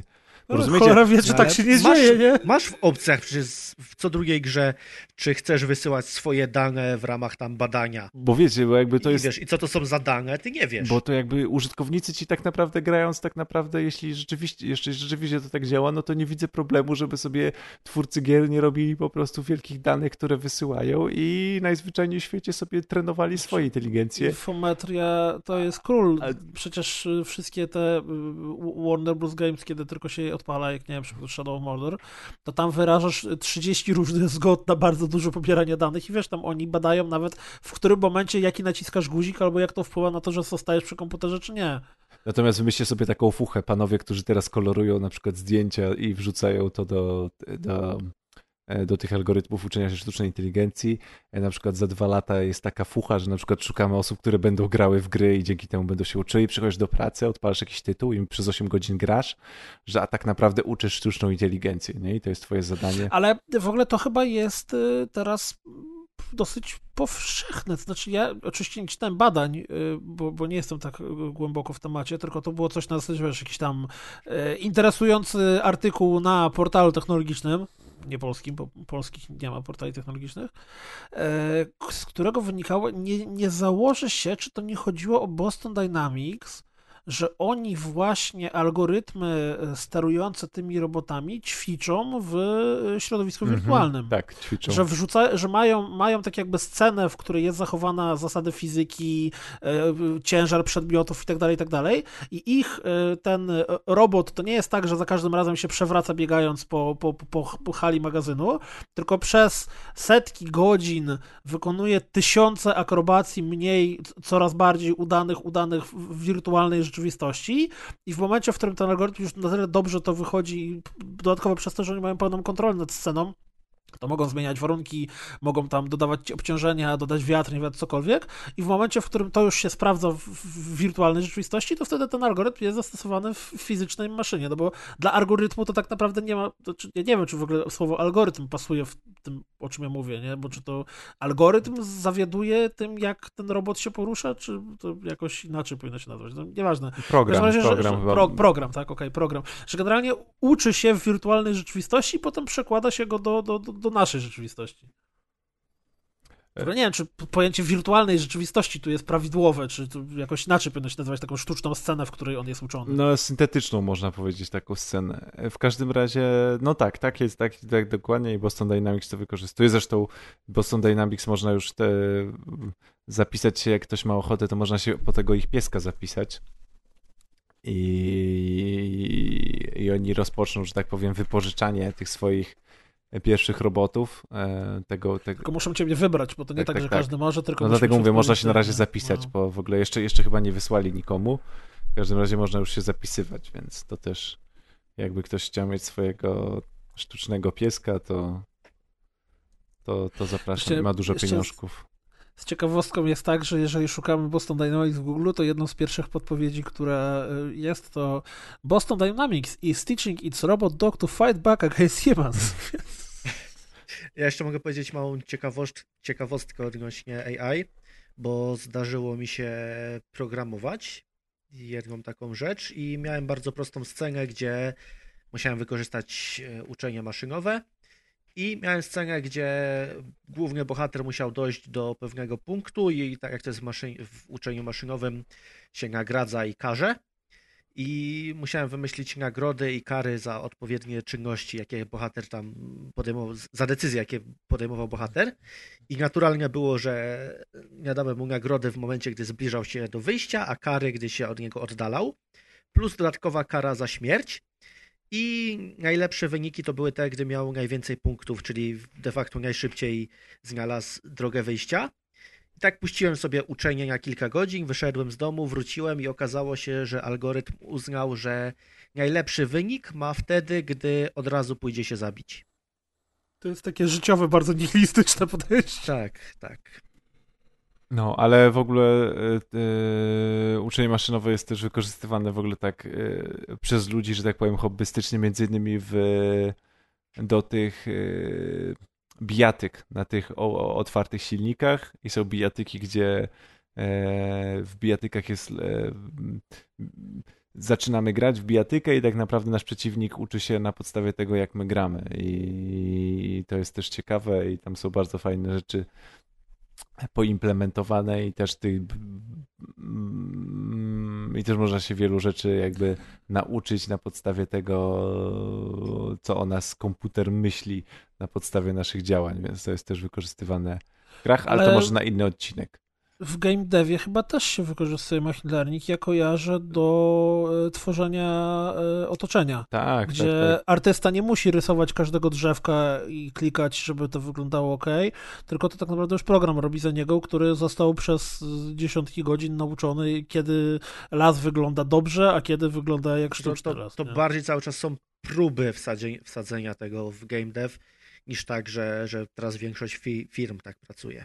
Znaczy, no te, tak, nie, masz rację, że to nie jest tak, że to już zastąpiło człowieka, tylko to po prostu jest wykorzystywane. Ale jest, skala popularności z... jest taka, że jeżeli komuś się wydaje, że to jest super skomplikowane i super trudne, to nie, są pluginy bezpośrednio do Unity, czyli tego najgłupszego silnika, że praktycznie od razu można zaimplementować właśnie uczenie maszynowe. No tak, tak, Więc... tak. Zresztą są całe biblioteki, w ogóle można sobie pewne biblioteki pościągać, nawet mhm. jak ktoś ma jakieś w ogóle podstawy programowania czegokolwiek, to sobie samemu swoje może algorytmy powrzucać i... No gdzieś... wszystko w Pythonie jest. Tak, no w Pythonie i... można się pobawić jakiś i, i samemu uczyć na podstawie swoich obrazów albo właśnie jakichś poszczególnych prostych skryptów, także to nie jest już takie, takie skomplikowane. Gdzieś tam oczywiście w, że tak powiem, w... w tej podstawie jest, natomiast to wszystko jest ubrane już po prostu w pewne funkcje, w pewne biblioteki, więc my nie wiemy, co się tam dzieje, tylko działamy na tym takim najwyższym levelu i po prostu zada- zadajemy pewne pytania i robimy pewne algorytmy właśnie nagradzania i karzenia i patrzymy, co się dzieje, więc pod spodem dużo jest matematyki i algorytmów, natomiast na zewnątrz to nie jest takie skomplikowane i, i można się pobawić i, i poczytać o tym. A jak ktoś sam w sobie y, machine learningiem i tego typu procesami jest zainteresowany, to też warto na Twitterze odf- obserwować y, Bonzaja, czyli Michała Stańszewskiego, który ostatnio, y, którego możecie kojarzyć jako twórcę takiej gry Bound na P S cztery, który regularnie rzeczy z tymże związane y, wrzuca. Tylko on też używa, pokazuje przykłady zakończenia graficznego i nie tylko. Y, na przykład y, jedną z rzeczy, którą pokazywał, to, że z wykorzystaniem zwykłej karty graficznej typu tam kurde G T X coś tam w dwie minuty w jakiejś uproszczonej fizyce humanoid nauczył się biegać i tam widać, jak się po prostu wypierdziela tysiące razy i w końcu udaje mu się poruszać. Więc takie te ciekawostki różne. No dobrze, kończymy chyba wątkącik W S N C P.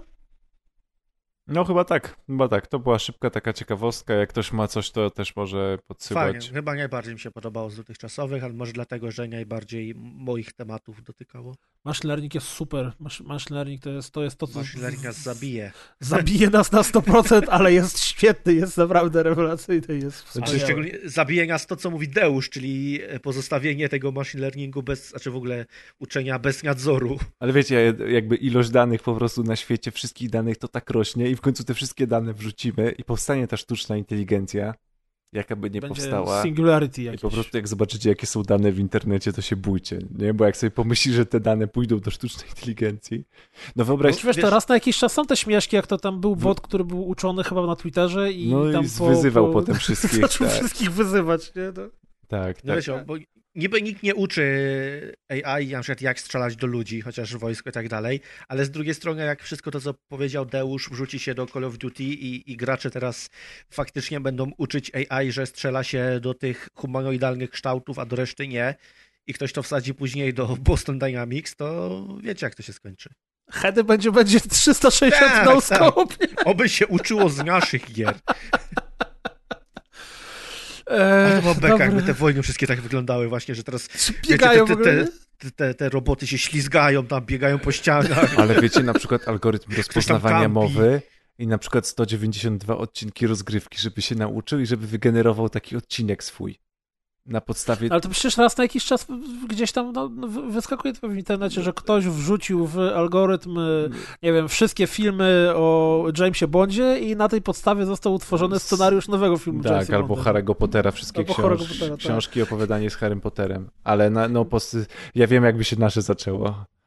Początki rozgrywki były. Początki rozgrywki, dokładnie tak. Opowiem wam dzisiaj, jak zaczęła się rozgrywka. Potem e, były żarty z presa. Jak... W ogóle rasistowski mi się wydaje był chyba nasz podcast. No nie wiem, takie, bo nie wiem, czy, nie wiem, czy algorytmy uczenia się sarkazm wyczuwają. Ostatnio to Hot Tube byłyby jakieś chyba po prezowych zdjęciach żarty. Co to jest Hot Tube? No, nie widzieliście Preza, jak siedział w wanience z chłopakami? Prez siedział? Prez siedział w wanience z chłopakami? Co? Wow. Ja nie jestem chyba na tej rozmowie i proszę mnie do niej nie dodawać na wszelki wypadek. No to teraz opowiem o mistrzach, kurde. Znaczy, razem z Adrianem opowiemy, Aha, bo graliśmy to. chwilę gry, w grę, graliśmy chwilę. W wyjątkowym tytule, na pewno wszyscy, wszystkim znanym. Znaczy, ja, ja powiem tak... Yy... Zanim zaczniecie obrażać, ja mam disclaimer, ponieważ to nie będzie recenzja, to co teraz zrobimy z Piotrkiem, gdyż gra Galaxy Champions T V jest wydawana przez firmę Silesia Games, dla której pracowałem, a ja z zasady nie recenzuję gier moich znajomych, czy jakoś tam mocno powiązanych z moimi znajomymi. Czyli jest do D, bo inaczej byś powiedział, że recenzujesz.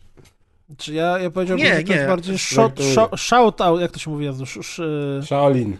Nie, Shaolin. Tak, shout to jest out, Shaolin. Tak? Jak to jest bardziej ogłoszenie, że mówi? Ta gra istnieje i my z Piotrkiem powiemy, jak ona wygląda.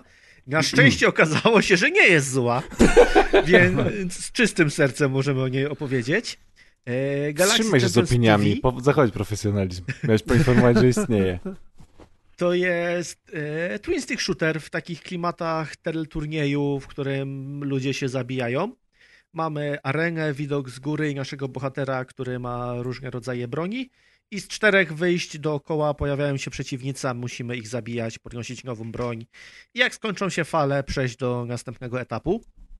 Pewien Oni... twist, który jest, jest taki, że zabijając przeciwników, jak to często w takich grach bywa, zbieramy punkcik na końcu etapu, za który wykupujemy sobie jakieś ulepszenie, czyli na przykład możliwość robienia dasha, albo dodatkowe serduszko, albo ulepszenie broni, ale ten e, twist w tej mechanice polega że na tym, że te ulepszenia te zostają. Punkciki.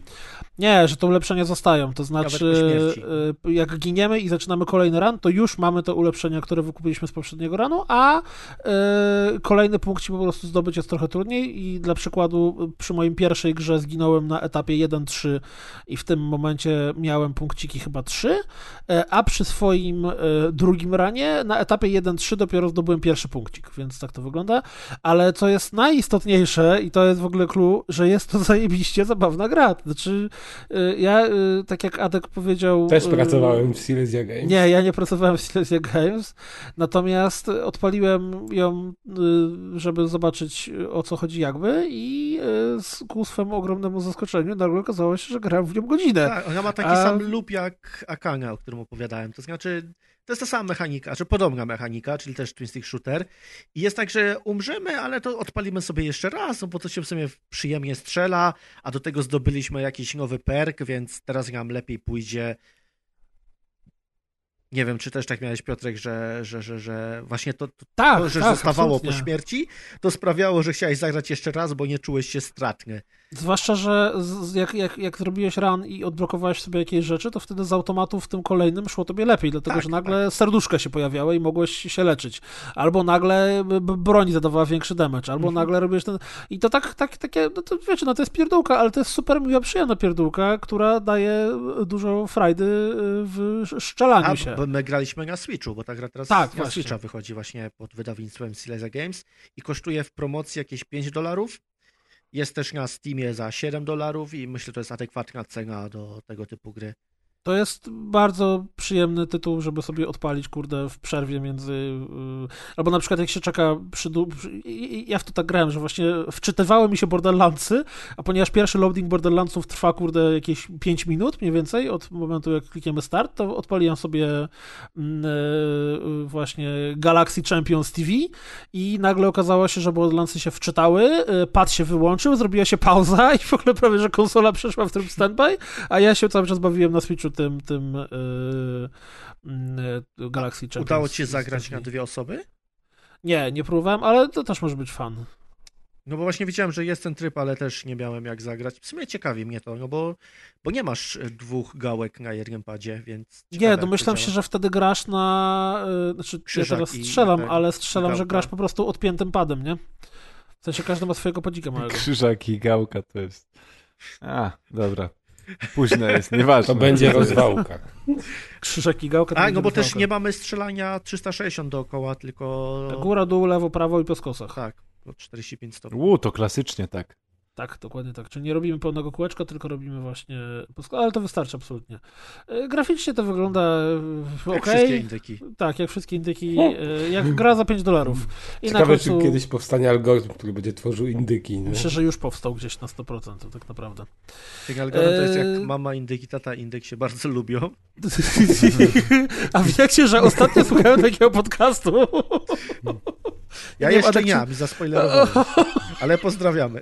Pozdrawiamy serdecznie y, dziewczyny z, z Many, bo one tam ostatnio sprzedały ciekawostkę o indykach, ale mówimy o takich ptakach indykach i to była taka ciekawostka, że ja słuchałem i miałem wrażenie, że chyba ktoś przyłączył mi i słucham rozgrywki i to tej, taki late night rozgrywki. Więc y, zachęcamy serdecznie do zapoznania się z najnowszym odcinkiem podcastu y, Mana, Mana. Jak już prywata, to prywata. Taka już totalna prywata. Więc Galaxy Champions jest spoko, zerknijcie sobie, wygooglejcie sobie i y, jak macie wolne pięć dolców w tej promocji, to sobie kupcie, żeby sobie pograć, y, a jak nie, y, to nie. Y, a teraz Kas, pan recenzent, zakłada swoją muszkę recenzenta, a właściwie raczej zakłada swoje szaty prehistorycznego y, Neandertala. Co zakłada? Już ma. Gacie z trąbką mamuta. Nigdy ich nie zdjął. Tak. Nie, generalnie w ogóle to taki ciekawy tytuł, o którym chcę powiedzieć, to nazywa się Jet Cave. Sama nazwa wskazuje już, czym to jest, czyli plecak odrzutowy i jaskinia, bo cave, no powiedzmy, że prawie, że pisane jak jaskinia. Całość się dzieje w czasach nie, alternatywnej ziemi, dlatego, że mamy dinozaury i ludzi, którzy ze sobą żyją na tej samej planecie. Yy, chyba już na początku gry jest taka informacja, że w faktycznym, w faktycznych wydarzeniach historycznych nie było takiego czegoś jak ludzie i dinozaury w jednym czasie, ale w grze wszystko jest możliwe, a więc od razu mamy klimacik a la prehistoryk.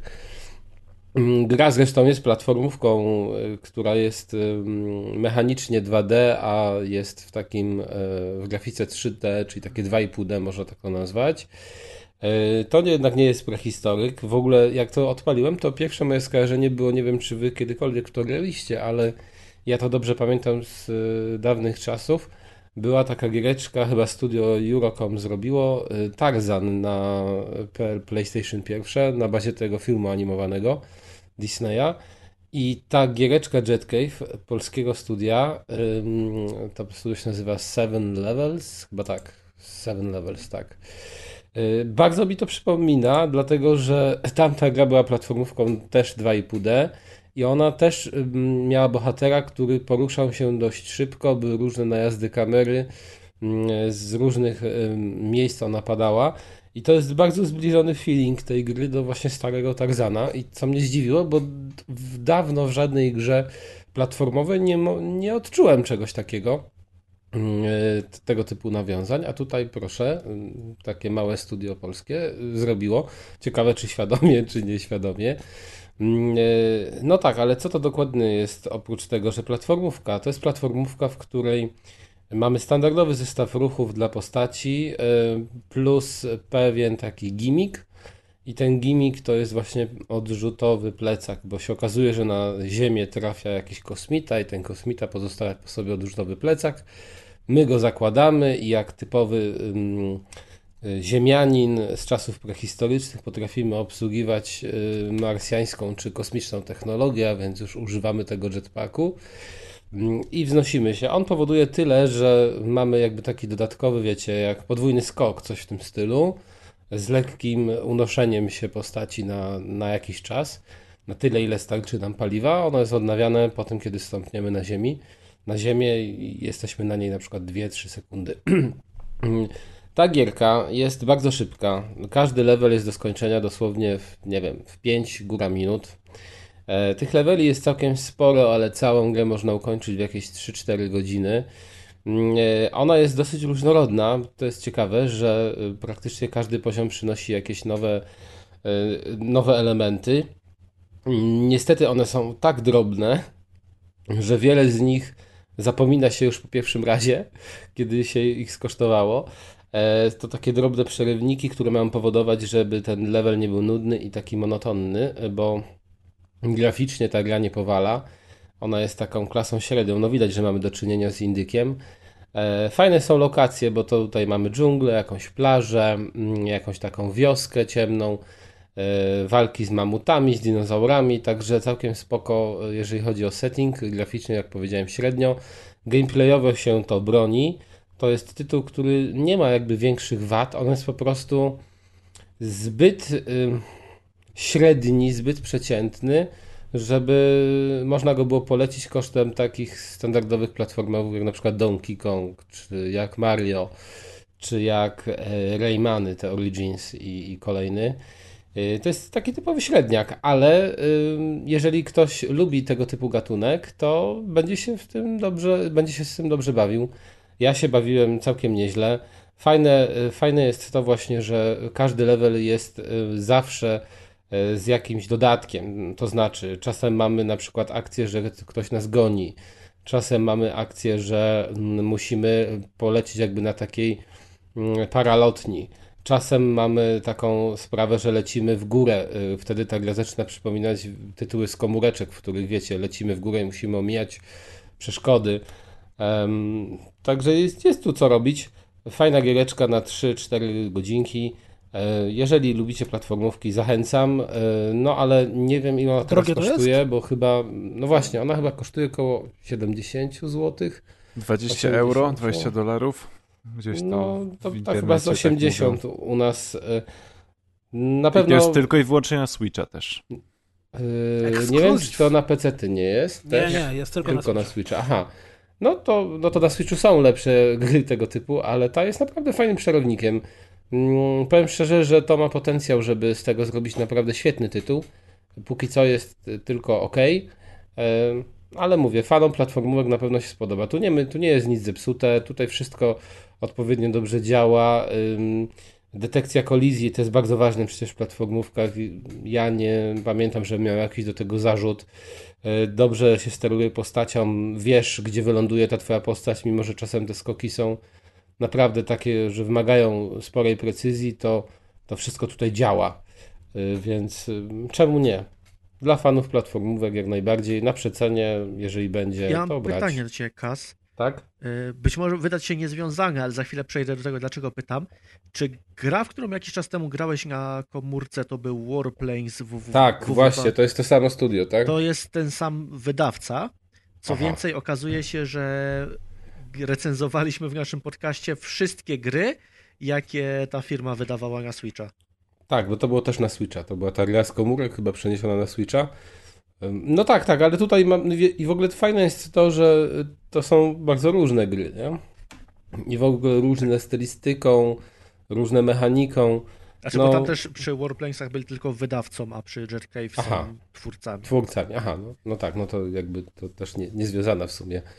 Ale też zrobili grę wygląda. Castle of Heart, którą ja recenzowałem tak, tak, i też była pamiętam. Bardzo słaba i bardzo brzydka, więc fajnie, że Że nie. stworzyli też grę, która ci się podoba. Że no tak, tak że nie wiem jak gry. Nie, nie, nie wiem jak na Metacritic ona wygląda, ale sądzę, że ona pewnie ma te ocenki typu siedem, sześć, siedem, czyli całkiem nieźle. No dobry start do czegoś więcej. I mówię, fajne jest to, że ona ma taki szybki gameplay. Taki. O, no to nie jest źle. Szybki gameplay, super sprawa, bo platformówki często one są takie, że albo ten... Um, a kamera pada bardzo daleko od postaci, czyli teoretycznie ta postać bardzo szybko się porusza, ale y, jakby ty nie widzisz tego tak dobrze, bo ona ma bardzo duży teren do przebiegnięcia.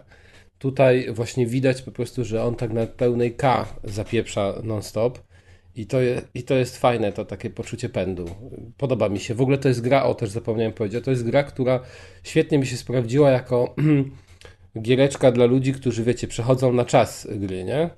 Że jak, jak najszybciej ją przejść, bo ona jest ewi- tak, ewidentnie taka speedrun, speedrunningowa. To też jest moim zdaniem zaleta, nie? Taki trochę Mirror's Edge, można by powiedzieć, jak tutaj na, najlepiej skoczyć, żeby jak najszybciej przebiec level. No tylko, że ten potencjał nie jest właśnie w tym aspekcie wykorzystany, no ale zobaczymy może przy kolejnej odsłonie, jeżeli powstanie. To co, jedziemy dalej. Kaprawiec niestety nie, nie oceniał tej gry. Kaprawiec. A co ostatnio o pytaniu Kaprawiec? Nic, coś nie gra, dalej w Crasha. O, słabo. Aż wiadomo jak jest, no, mało czasu na granie. Nie? No dobrze, to teraz zostajemy przy Switchu dalej. Gry nam e... chyba lepiej idą, lepiej jak newsy. I teraz e... na pewno szybciej. I teraz ja będę znowu mówił i teraz tak jak Galaxy Champions mi się podobało, bo było fajną małą grą, to Little Racers mi się nie podoba, bo też jest małą powiedz, grą, ale... Powiedz mi, czy to jest gra Little Racers, czy to jest gra Little Racers Street? Nie, to powiedz. Jest gra Little Racer. E... E... Powiedz mi, czy to jest gierka typu go-kart?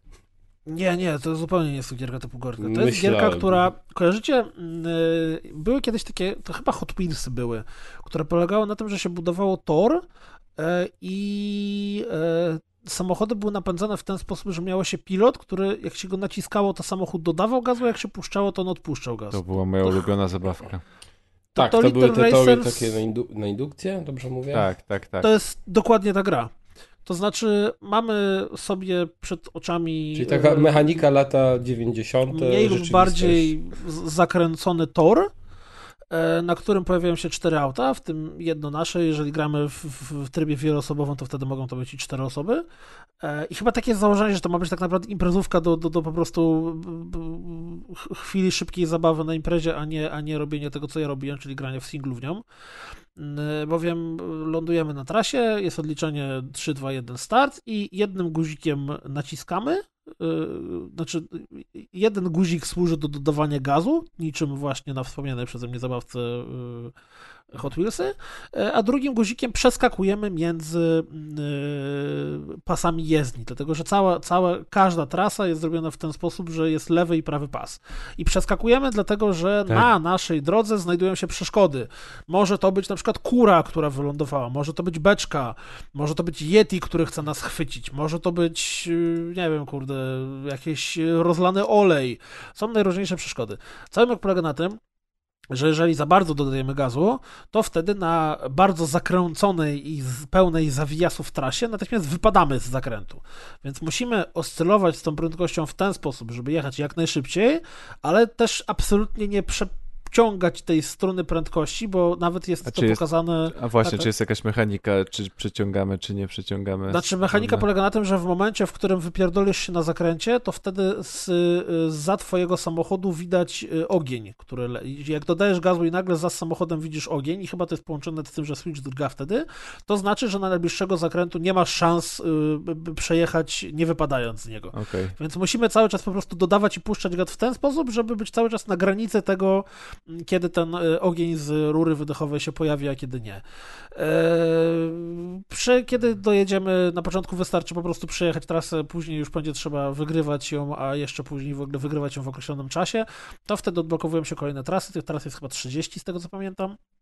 Niestety problem jest taki, że e, tutaj bardzo łatwo wypaść z tego, z tego zakrętu, bardzo łatwo nie ogarnąć odpowiedniej prędkości. Co więcej, jeżeli na przykład przeciwnik zmieni ten tor jazdy i na nas wskoczy, to też oboje mamy kraksę, czyli na przykład jeżeli jedziemy łeb w łeb i przed przeciwnikiem jest beczka, czy yeti, czy kura, czy krowa, czy kurde cokolwiek innego i przeciwnik przeskoczy na nasz tor, żeby tego uniknąć, co robimy nagminnie, to wtedy obu nas wypieprza z trasy i mamy, nie wiem, trzy sekundy do tyłu, co przy szybkiej grze zręcznościowej, samochodowej trzy sekundy potrafi czasem doprowadzić do tego, że z pierwszego pozycji nagle dojedziemy czwarci do mety. Eee, to jest taka totalna, super mała pierdoła. Nie wiem, może w multiplayerze na jakiejś imprezie jako właśnie taki totalnie luźne, luźna zabawka byłaby spoko, ale żeby tak to ocenić, to nie mogłoby kosztować piętnaście dolarów, które kosztuje. Ja, wow. Tutaj nie ma z nami Grzegorza, który by krzyczał, że cena gier nie ma żadnego znaczenia, ale... Widzę, że jest jeszcze edytor poziomów. Ale tutaj ma... I można jakieś wykręcone I, poziomy tak, robić. Tak, jest absolutnie edytor poziomów. Jest, znaczy tam sporo jest tego kontentu, bo masz i kurde różne samochody sobie odblokowujesz. Te samochody mają różne, różne, niektóre są szybsze, niektóre są b, b, lepiej wchodzą w zakręty, niektóre mają lepszego, lepsze przyspieszenie, ale no to jest taka pierdołka, która no piętnaście dolarów to jest ile? To jest sześćdziesiąt złotych pewnie jakieś, nie? To są trzy abonamenty Apple Play. trzy miesiące abonamentu, no to wydaje mi się, że jednak trzy miesiące abonamentu Apple Play dostarczyło dużo więcej zabawy niż Little Racer. Więc yy, ja ostatnio w ogóle robiąc codziennik mam ciągle takie wrażenie, że doszło do bardzo dziwnego momentu, kiedy okej okay, gry, które są spoko, które właściwie to nie jest tak, że można im coś bardzo zarzucić, albo można się ich czepiać, albo można uważać, żeby, że są tragiczne, czy słabe, czy beznadziejne, tylko są, są, są okej, są, jest to okej, ta gra jest okej.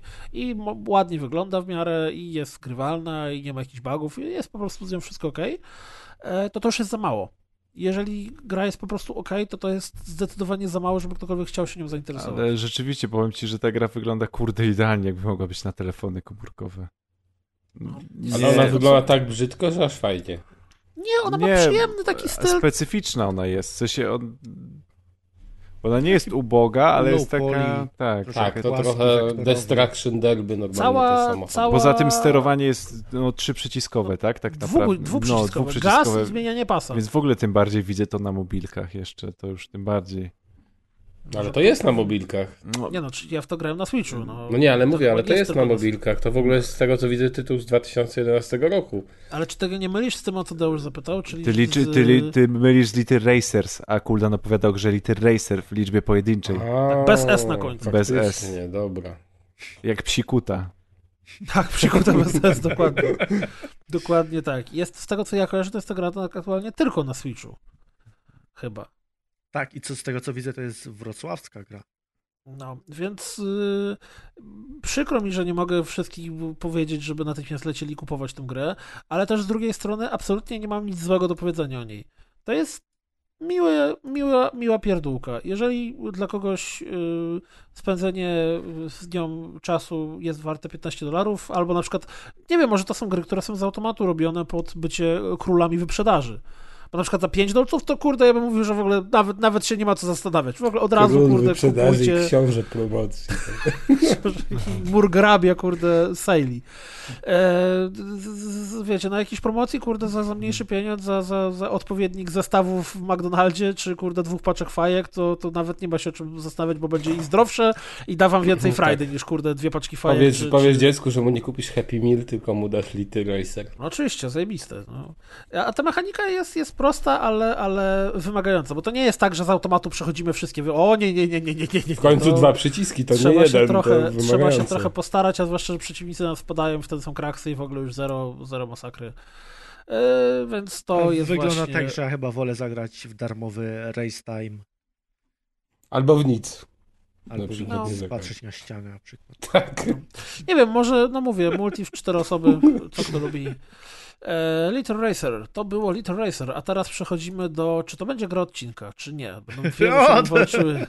Teraz będzie walka. To będzie walka, bo teraz przechodzimy do dwóch dużych tytułów. Najpierw o pierwszym dużym tytule powie Adek, a o drugim dużym tytule powiem ja. Adek opowie nam o tym, jak wybrał się podbijać dalekie krainy i walczyć z chorobami w grze Gridfall. Wenerycznymi? Czy jakimi chorobami? Kaz widzę całe na biało dzisiaj. Co? Okej, okay, ignoruję weneryczne trolle. E, tak, będę opowiadał... Weneryczne trolle to jest zajebisty pomysł na przeciwnika w er pe gu. No. Czy byłby taki mały, czy... Tak, taki mały jak pchłarzy się dostaje. Próbuje cię zarazić, nie? Albo taki troll, który cię próbuje zarazić wenerem. O Jezus!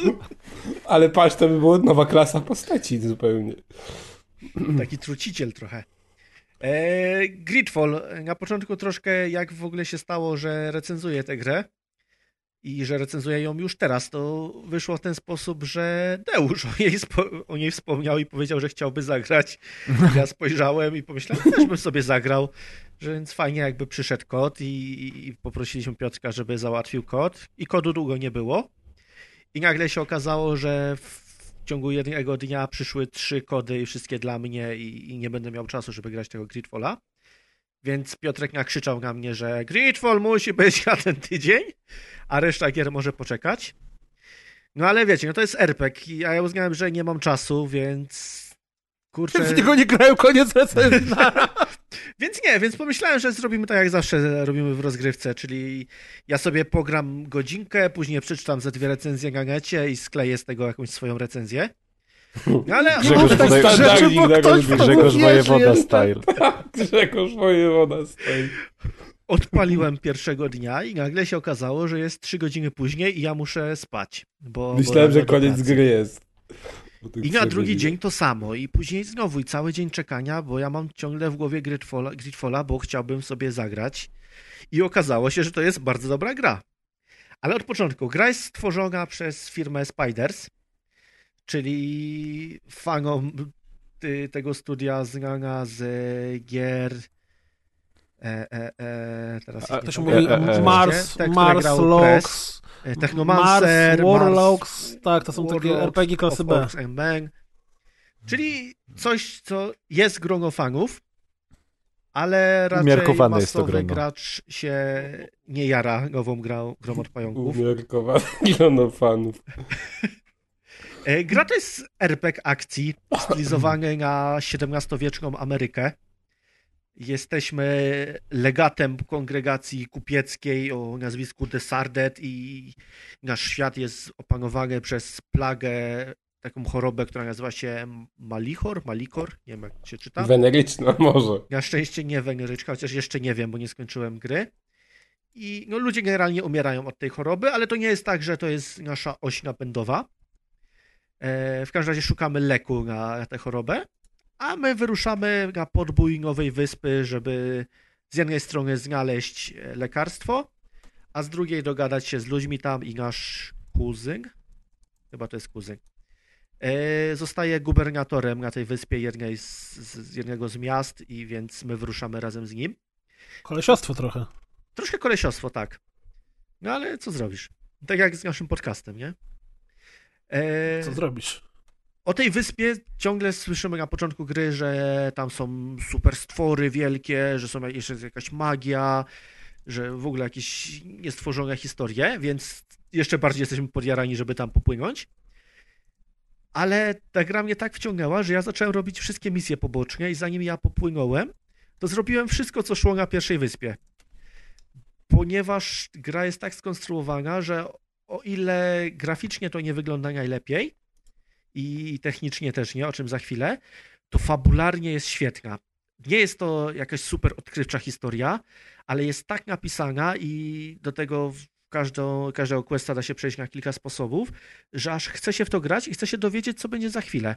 W ogóle cały, cały ten świat jest ciekawy, no bo mało jest gier, które dają nam tę siedemnastowieczną Amerykę. A czy ten świat jest duży, że się tak wtrącę na tym etapie? Nie jest duży. Jest duży na mapie, ale jak zaczynamy grać, to widzimy, że twórcy zrobili sztuczkę i narysowali wielką mapę, a później zrobili miasta co trzy centymetry, więc to jest dużo. trzy centymetry. Miasta co trzy centymetry, czy taki gop, to się trochę czułeś jak u siebie. Troszkę tak, troszkę tak, ale z drugiej strony nie, no bo jednak masz całą wielką wyspę i tam się okazują, że są trzy duże miasta i dwie małe wioski. Więc, ale tak, Bytom możesz porównać do, do, do takiej, takiego osiedla tubylców z tej gry, więc G O P idealnie pasuje. I nie Tomek, żeby nie było i pozdrawiamy. Eee, wracając, nie wiem co mówiłem, ale przejdę dalej. W grze jest taki trochę feeling J R P G-a. Raz, że te wszystkie stroje, one są dość kolorowe i to mi przywodzi na myśl te, te J R P G, ale też postaci animują się w taki bardzo specyficzny sposób. To znaczy, jak wchodzimy na pierwszy statek, to ten nasz kuzyn się zaczyna cieszyć, tańcząc dookoła. Mam taki odjazd kamery, wesołą muzykę i, i właśnie to wszystko sprawia taki, taki uczucie... Maria, jak to? No, no jest tak cały czas i w ogóle wszystkie animacje są takie, że, że to nie są statyczne postacie, tylko one cały czas coś robią. I, i oczywiście to nic wspólnego z J R P G-iem nie ma, żebyście mnie nie zrozumieli, ale troszkę taki feeling jest. A już wiem co mówię, mówiłem o strojach z epoki, czy ogólnie o tej epoce siedemnastowiecznej. Super klimat to daje, bo nie mamy takich gier, a bardzo ciekawe zestawienie jest, jak mamy ludków w takich kubraczkach, w czapeczkach, którzy walczą z przedwiecznymi istotami wielkimi. Są albo... polscy szlachcice w kontuszach, czy nie ma? Nie ma. To chyba, chyba nie było ich w Ameryce. No nie wiedźmi. Mogli trafić czasem. No do Wiedźmina na przykład czak na skórze trafiają, to wiesz. Też moglibyśmy porównać ich do tych tubylców, którzy mieszkają w chatkach z gówna. Konflikt, jaki mamy w, na tej wyspie, jest troszkę jak z Pocahontas, to znaczy mamy ludzi, którzy najechali na tubylców i zaczynają się rozbudowywać i niszcząc lokalną faunę i florę, więc oni starają się bronić. James Cameron style. Tak, tak. No ale przez to, że my jesteśmy tym legatem, czyli zajmujemy się ogólnie rzecz biorąc e, dyplomacją, to staramy się to wszystko tak ugrać, żeby... Znaczy, z jednej strony staramy się, żeby jak najmniej wojen było, ale z drugiej strony to jest R P G, więc możemy to rozegrać dowolnie. E, oczywiście nie da się zrobić tak, żeby wszyscy byli zadowoleni, więc musimy wybierać, na kim nam bardziej zależy. Ja wybrałem akurat tubylców, bo od początku mi pasowali. Do tego przez całą grę wszyscy mówią, że nasza postać wygląda troszkę jak tubylcy. To jak już mówiłem, e, historia nie jest zbyt odkrywcza, więc łatwo się domyślić, co się dzieje w tej grze. I nasze decyzje mają wpływ na świat. To znaczy, zależnie od tego, jak podchodzimy do różnych frakcji, to one zaczynają się kłócić między sobą i nawet dochodzi do tego, że niektóre miasta są podbijane, inne ratujemy. To, jaki mamy kontakt z daną frakcją, też ma znaczenie, jaki mamy kontakt z naszymi towarzyszami, bo zawsze mamy dwójkę towarzyszy. I co może ucieszy fanów BioWare'u, są sceny seksu. Są romanse i, i, i można nawet doprowadzić... Trole weneryczne, to już wszystko tak, pasuje. Można doprowadzić do seksu w ramach tej samej płci. Ale widać coś, czy... Nie, jest taka krótka animacja. Oglądałem niestety na YouTubie, bo mnie się to nie udało. Gdyż miałem pecha i jedyna postać... Mówimy dalej o grze, czy już coś? Tak, aż o, o moim życiu. E, miałem pecha, bo... Jest... Bo rodziłem się no miałeś, no tak. Jest frakcja nautów, to znaczy to są marynarze. Jednym z, z jednym z tych nautów flirtowałem. Niestety wyszło coś takiego, że przemieszczałem się po mieście, przeskoczyłem przez płot. Okazało się, że od razu wszedłem do zakazanej strefy i to Aha. była strefa nautów i oni mnie zaatakowali, więc ja ich zabiłem, więc reputacja spadła, a ja staram się w er pe gie-ach nie wczytywać save'ów, tylko grać tak jak na to, co wyszło. No więc już sobie troszkę zepsułem grę tym sposobem. I nie zaliczyłem. No niestety nie zaliczyłem. Może jeszcze mi się uda, bo ja jestem aktualnie w dwudziestej godzinie gry. Według How Long to Beat to jest gra mniej więcej na dwadzieścia do dwudziestu pięciu godzin. No ale czyli ja też dolicz robię... dziesięć albo piętnaście? Nie, no to zależy.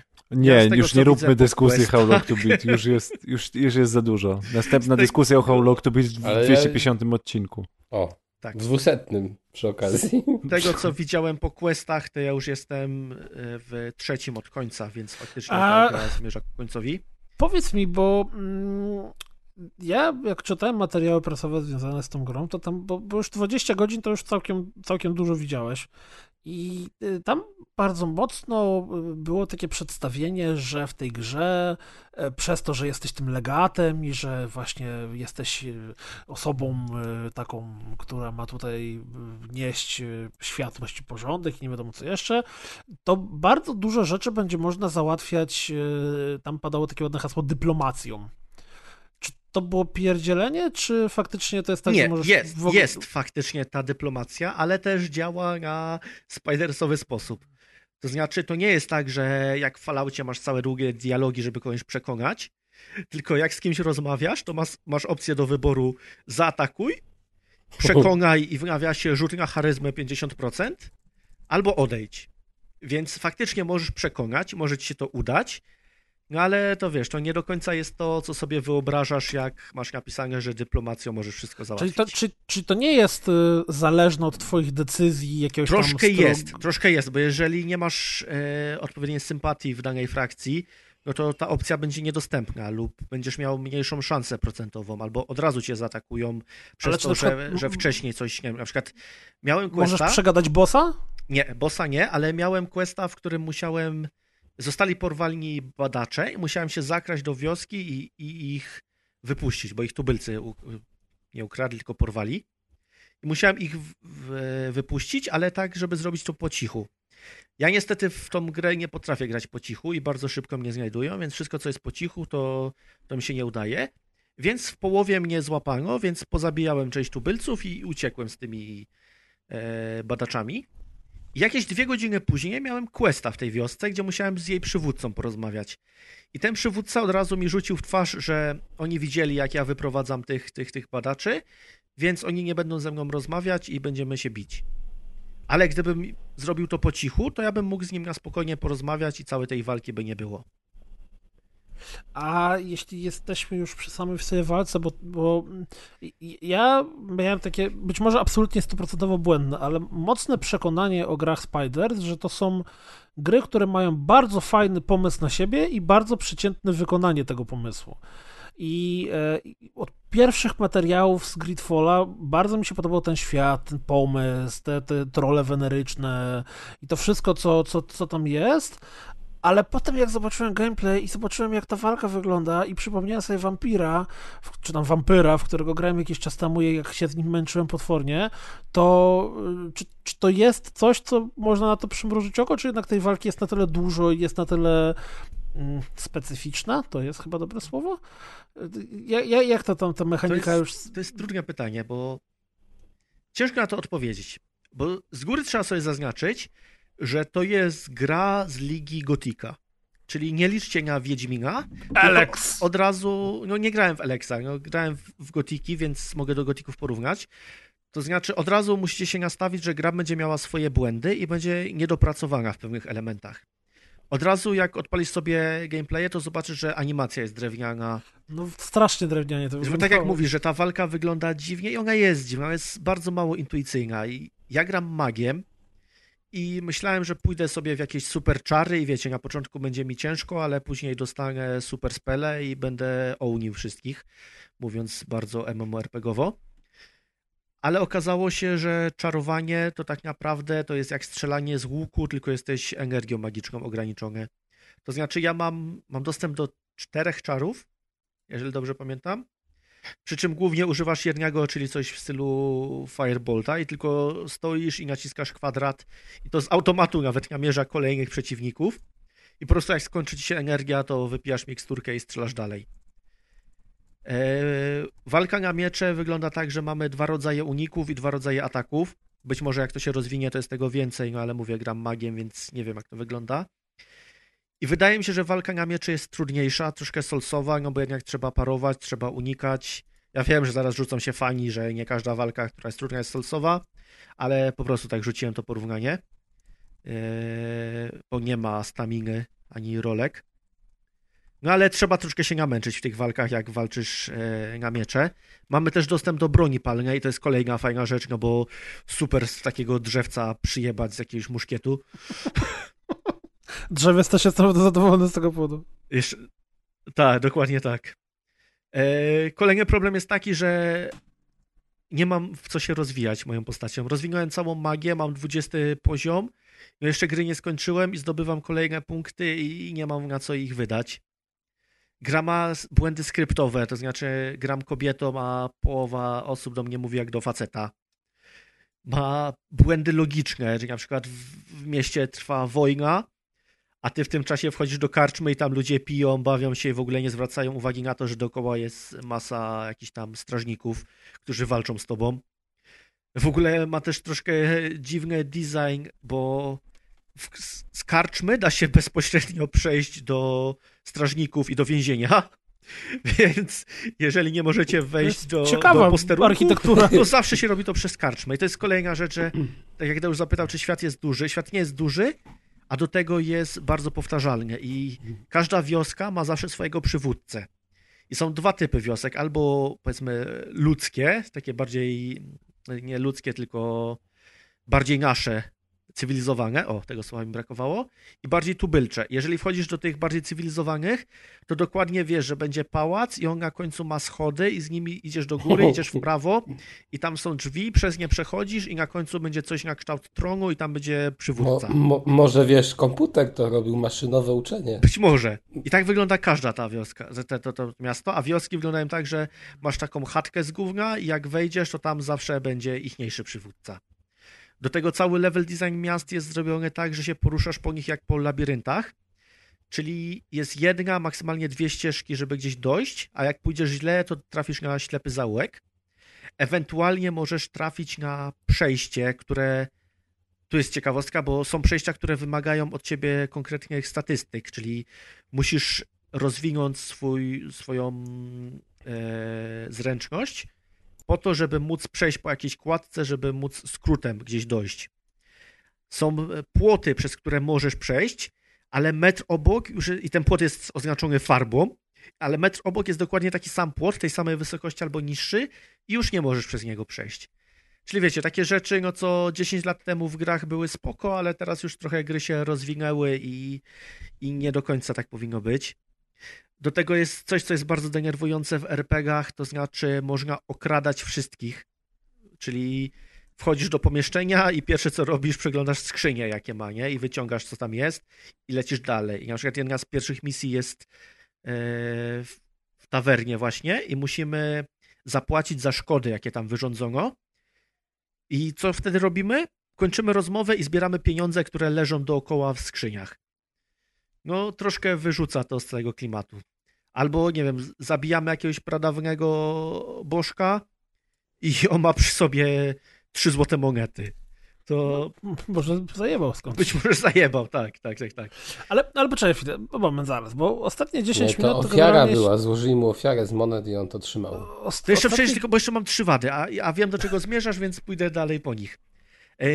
Podróż jest niepotrzebnie rozbita na dwa etapy. Mamy szybką podróż i klikamy, że chcemy gdzieś się udać. Jest loading, loading się kończy, my jesteśmy w takim, powiedzmy, przedsionku lasu, mamy całą naszą ekipę, mamy dostęp do ogniska, do wszystkich craftowych rzeczy, możemy zmienić sam, tam, z kim teraz idziemy i dopiero po tym wszystkim musimy przejść na koniec tego lasu i kontynuować podróż i znowu loading i dopiero nas przenosi.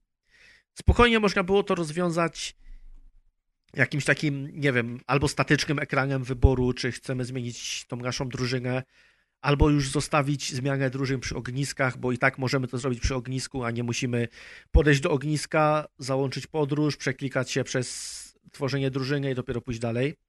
Zupełnie zbędne to jest. Jest mało potworów w tej grze i bardzo szybko stają się powtarzalne.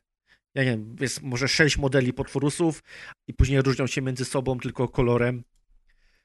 I w ogóle nie chcę się patrzeć na cyfelki, cyferki broni i, i uzbrojenia, bo, bo jest jakieś to takie słabo zaprojektowane i między sobą średnio się różni i rzadko kiedy jest tak, że dostaję coś lepszego niż, niż mam aktualnie. Więc tak, ta gra ma swoje wady i zdaję sobie sprawę z tego, że przez ostatnie dziesięć minut mówię o wadach tej gry. Ale o wadach się mówi łatwiej. Ta gra ma w sobie jakąś taką magię, że od początku jak zaczynasz, że jak wchodzisz w tą historię, to chcesz się dowiedzieć, co jest dalej. No ale to właśnie, ale czy to znaczy ten scenariusz jest tak fascynujący, że... że bo, bo to jest jak książka tak, przygodowa. Że, że przez dziesięć minut narzekasz, natomiast zacząłeś wypowiedź od tego, że yy, wieczór po wieczorze grałeś i cały czas w tych, że myślałeś. I czy to wynika z tego, że ten świat jest tak niesamowity i wciąga cię w taki sposób, że, że mimo tych problemów z gameplayem, z yy, chodkami z gówna, które wyglądają tak samo i, i tymi wszystkimi czysto mechanicznymi, growymi elementami, to wszystko, co jest inne, jest na tyle niesamowicie interesujące i czy ta, ta historia, tam oczywiście bez, bez opowiadania spoilerowego, tylko czy, czy właśnie ty bardzo chcesz się dowiedzieć, jak to wszystko się kończy. Tak, czy, czy to z tego wynika, czy po prostu lubisz chujowe gry? Nie, znaczy mówię, ta historia nie jest odkrywcza, ale też nie jest słaba. Ona jest jak, jak książka przygodowa. Ty sobie tutaj podróżujesz, odkrywasz tubylców, poznajesz ich zwyczaje, szukasz tego lekarstwa i w międzyczasie też rozmawiasz z ludźmi, roz, załatwiasz ich konflikty, więc cały czas dostajesz takie małe cele, które są dla ciebie interesujące. I za każdym razem, jak go skończysz, dostajesz jakąś, dostajesz jakąś nową informację, która przybliża cię do rozwiązania całej zagadki, więc znowu chcesz grać dalej. Więc po części tak, ta historia pcha cię do przodu, ale też te wszystkie wady, które wymieniłem, one nie są takie, że one cię odrzucają od gry. To nie jest tak, że sobie myślisz, o Jezus, kolejna walka, już nie chcę. Tylko okej, okay, patrzysz walka, przeklikujesz ją w, w nie wiem, trzydzieści sekund i lecisz dalej. Tak samo, nie wiem, te, te drewniane animacje, no bardzo szybko przestajesz patrzeć na to. Tych, te, te, te, że pałace i budynki są takie same, nagle zaczynasz odbierać jako atut, bo dokładnie wiesz, gdzie masz pójść i nie musisz się męczyć z szukaniem, wiesz, po wielkim domu, gdzie, gdzie będzie teraz ten N P C. Więc ta gra nie jest słaba. Nie chciałbym, żeby była po tej recenzji takie wrażenie, że to jest słaba gra. To jest strasznie ciężkie, trudne do oceny, bo zdaję sobie sprawę z tego, że większości ludzi ta gra się nie spodoba, bo będą spodziewali się Wiedźmina, w ogóle A A A, bo, bo teraz jeżeli gra nie jest A A A, to jest słaba. I to jest olbrzymia szkoda dla tej gry, bo w nią warto zagrać. Szczególnie, że mało jest tych takich er pe gie ów akcyjnych, gdzie, gdzie właśnie widzimy tą naszą postać i się przebieramy i, i wykonujemy kolejne quest. Wiesz, jak to brzmi, jak to wszystko, co, co mówisz, jak ta gra za, nie wiem, pół roku czy siedem miesięcy pojawi się w jakimś PlayStation Plusie albo innym y, live'ie, Game Passie, chociaż w Game Passie się tyle gier pojawia, że już ludzie nie zwracają na to uwagi. Pojawi się w PlayStation Plusie i nagle wszyscy zachwycą się, wow, to jest całkiem w porządku tytuł, jest całkiem okej. Okay. To tak, tak, tak. Trochę brzmi, tak jakbyś tego więcej, się spodziewał. Co więcej, na początku miałem takie uczucie, że okej, okay, podoba mi się, ale że za dwieście złotych to jest troszkę dużo, jak za tą grę. A teraz po tych dwudziestu godzinach wydaje mi się, że na spokojnie mógłbym tyle wydać. A jeszcze jak sobie wygooglałem przed podcastem, to okazuje się, że w sklepach można i za sto sześćdziesiąt ją kupić. Więc jak za dwadzieścia godzin rozrywki na bardzo przyzwoitym poziomie, to wcale nie jest dużo. Do tego wiem, że dużo ludzi ma głód na er pe gie, więc to jest kolejny atut. Więc ogólnie polecam. Jeżeli ktoś jest fanem Gotika, to powinien zagrać. Przy czym disclaimer jest taki, że to nie jest Gotik. Ta gra jest po prostu na podobnym poziomie i ma podobne problemy, ale mechaniki są zupełnie inne. Jeżeli ktoś się nastawił, że musi mieć Wiedźmina, to niech nie kupuje, bo, bo nie dostanie tego A A A.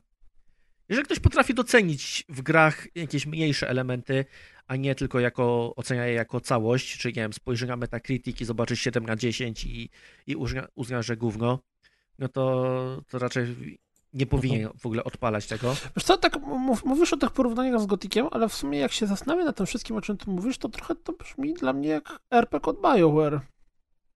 Bo w sumie BioWare to były gry, które mechanicznie to nie było Mistrzostwo Świata, czy kurde Dragon Age, czy dobrze Preza nie, nie będzie krzyczał, czy Mass Effecty. Okej, okay, może tam było parę spoko to strzelanie, znaczy, ale to nie było tak, że grałeś w niego dla strzelania. Rozwinięte, a ta gra jest bardziej w stronę taką przygodową, bo jasne, masz te elementy er pe gie owe i masz ten wybór, ale to cię mimo wszystko prowadzi w konkretną stronę i, i troszkę za rączkę. I jasne, są tam chyba trzy zakończenia, ale nadal czujesz, że, że nie masz takiej pełnej swobody, że jak rozmawiasz z kimś, to masz do wyboru dwie opcje dialogowe i, i, i wiesz, w jaką stronę one się potoczą, a nie, że jakieś takie rozbudowane drzewka. A, co jeszcze ważne, ta gra działa bardzo dobrze. Nie ma jakichś tam większych no, ścinek. Ostatnia rzadkość. Tak, to mnie zaskoczyło właśnie, że... że... ta gra działa płynnie i, i nie potrzebuje żadnego patcha. Kilka razy mi się tam zbagowały jakieś czary, ale to w takim sensie, że wizualnie im się skala psuła. To jest taki bardzo charakterystyczny efekt. Jak ktoś kiedyś w silniku widział, jak to wygląda, to od razu wie, w którym miejscu to się psuje. Ale to kompletnie nie przeszkadza. Plus mówię, ta fabuła jest na tyle ciekawa, że ja chcę poznać, co tam się dzieje. Ja chcę sobie pobiegać w moim kapeluszu i pozabijać enty. Trolli nie ma, więc tu mas muszę niestety rozczarować. Znaczy, chodzisz i mówisz, oh sir, welcome sir, I got a gauntlet. Tak, to jest też w ogóle, przez to, że jesteśmy tym legatem, to odwrotnie jak, do wszystkich, jak we wszystkich er pe gach, ludzie traktują nas z szacunkiem. I wiecie, wchodzę do pierwszego miasta i widzę strażników i sobie myślę, oho, będą problemy, będą chcieli jakąś wejściówkę, więc będę musiał teraz questa do nich robić. Ja podchodzę, odpala się cutscenka, oni tam mówią, kim jesteś, ja mówię, że jestem legatem kongregacji kupieckiej, tam pani do Sardet, przybywam po to i po to, a oni, ach tak, witamy, zapraszamy, spodziewaliśmy się, tam całusy dla kuzyna i tutaj lodzik i lecimy dalej. Więc to jest naprawdę miła odmiana do tego, jak zawsze nas gnoją w tych er pe gach. Znaczy, ja, ja powiem tak, ja jestem zachęcony. No dobrze, chociaż nie tytułem. Wiem, czy akurat to jest gra dla ciebie. Ja... ja lubię takie. Ja chciałem zauważyć, że ja regularnie gram w takie er pe gie tego typu. Przeszedłem Vampira, przeszedłem kiedyś te Game of Thrones. Ojeju, ale na Vampira game... troszkę narzekałeś. Troszkę, no trosz... i to no troszkę ja... w cudzysłowie. Gram w te gry i je kończę, ale to nie znaczy, że nie narzekam. A, okej. Okay. Ale masz, możesz spróbować za, za darmo nawet, więc działaj. To za darmo, za darmo. Sam byś chciał za darmo wszystko. Ale tak, e... polecam. Polecasz. Dobrze.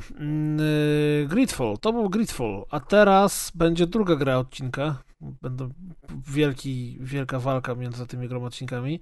Gr, gr, grami odcinka. Yy, tak, to po pierwsze, tak jak Adek powiedział, jak to się stało, że zagrał w Gridfall, to yy, była taka scena jakieś, nie wiem, chyba dwa tygodnie temu, mniej więcej. Graliśmy sobie w coś, nie pamiętam co to było, chyba Rainbow Sixa. Ja, Adek i Press i właśnie mówiłem, że niedługo premiera Borderlandsów trzecich i kurde się w sumie cieszę z tego powodu i, i chętnie zagram. Na co Press powiedział, ty w Borderlandsy? Niby dlaczego? Przecież ty jakiś nie jesteś wielkim fanem serii. Na co ja nie wiem, czy Adek to pamięta, czy nie. Powiedziałem, że okej, okay, może nie jestem jakimś wielkim fanem serii, ale w dwójkę grało mi się przyjemnie, a szczerze mówiąc brakuje mi ostatnio jakiejś takiej gry, gdzie można sobie porządnie ponapierdalać ze splów i, i z radością po prostu e, pobawić się strzelaniem samym w sobie. No i premiera Borderlandsów trzy nadeszła.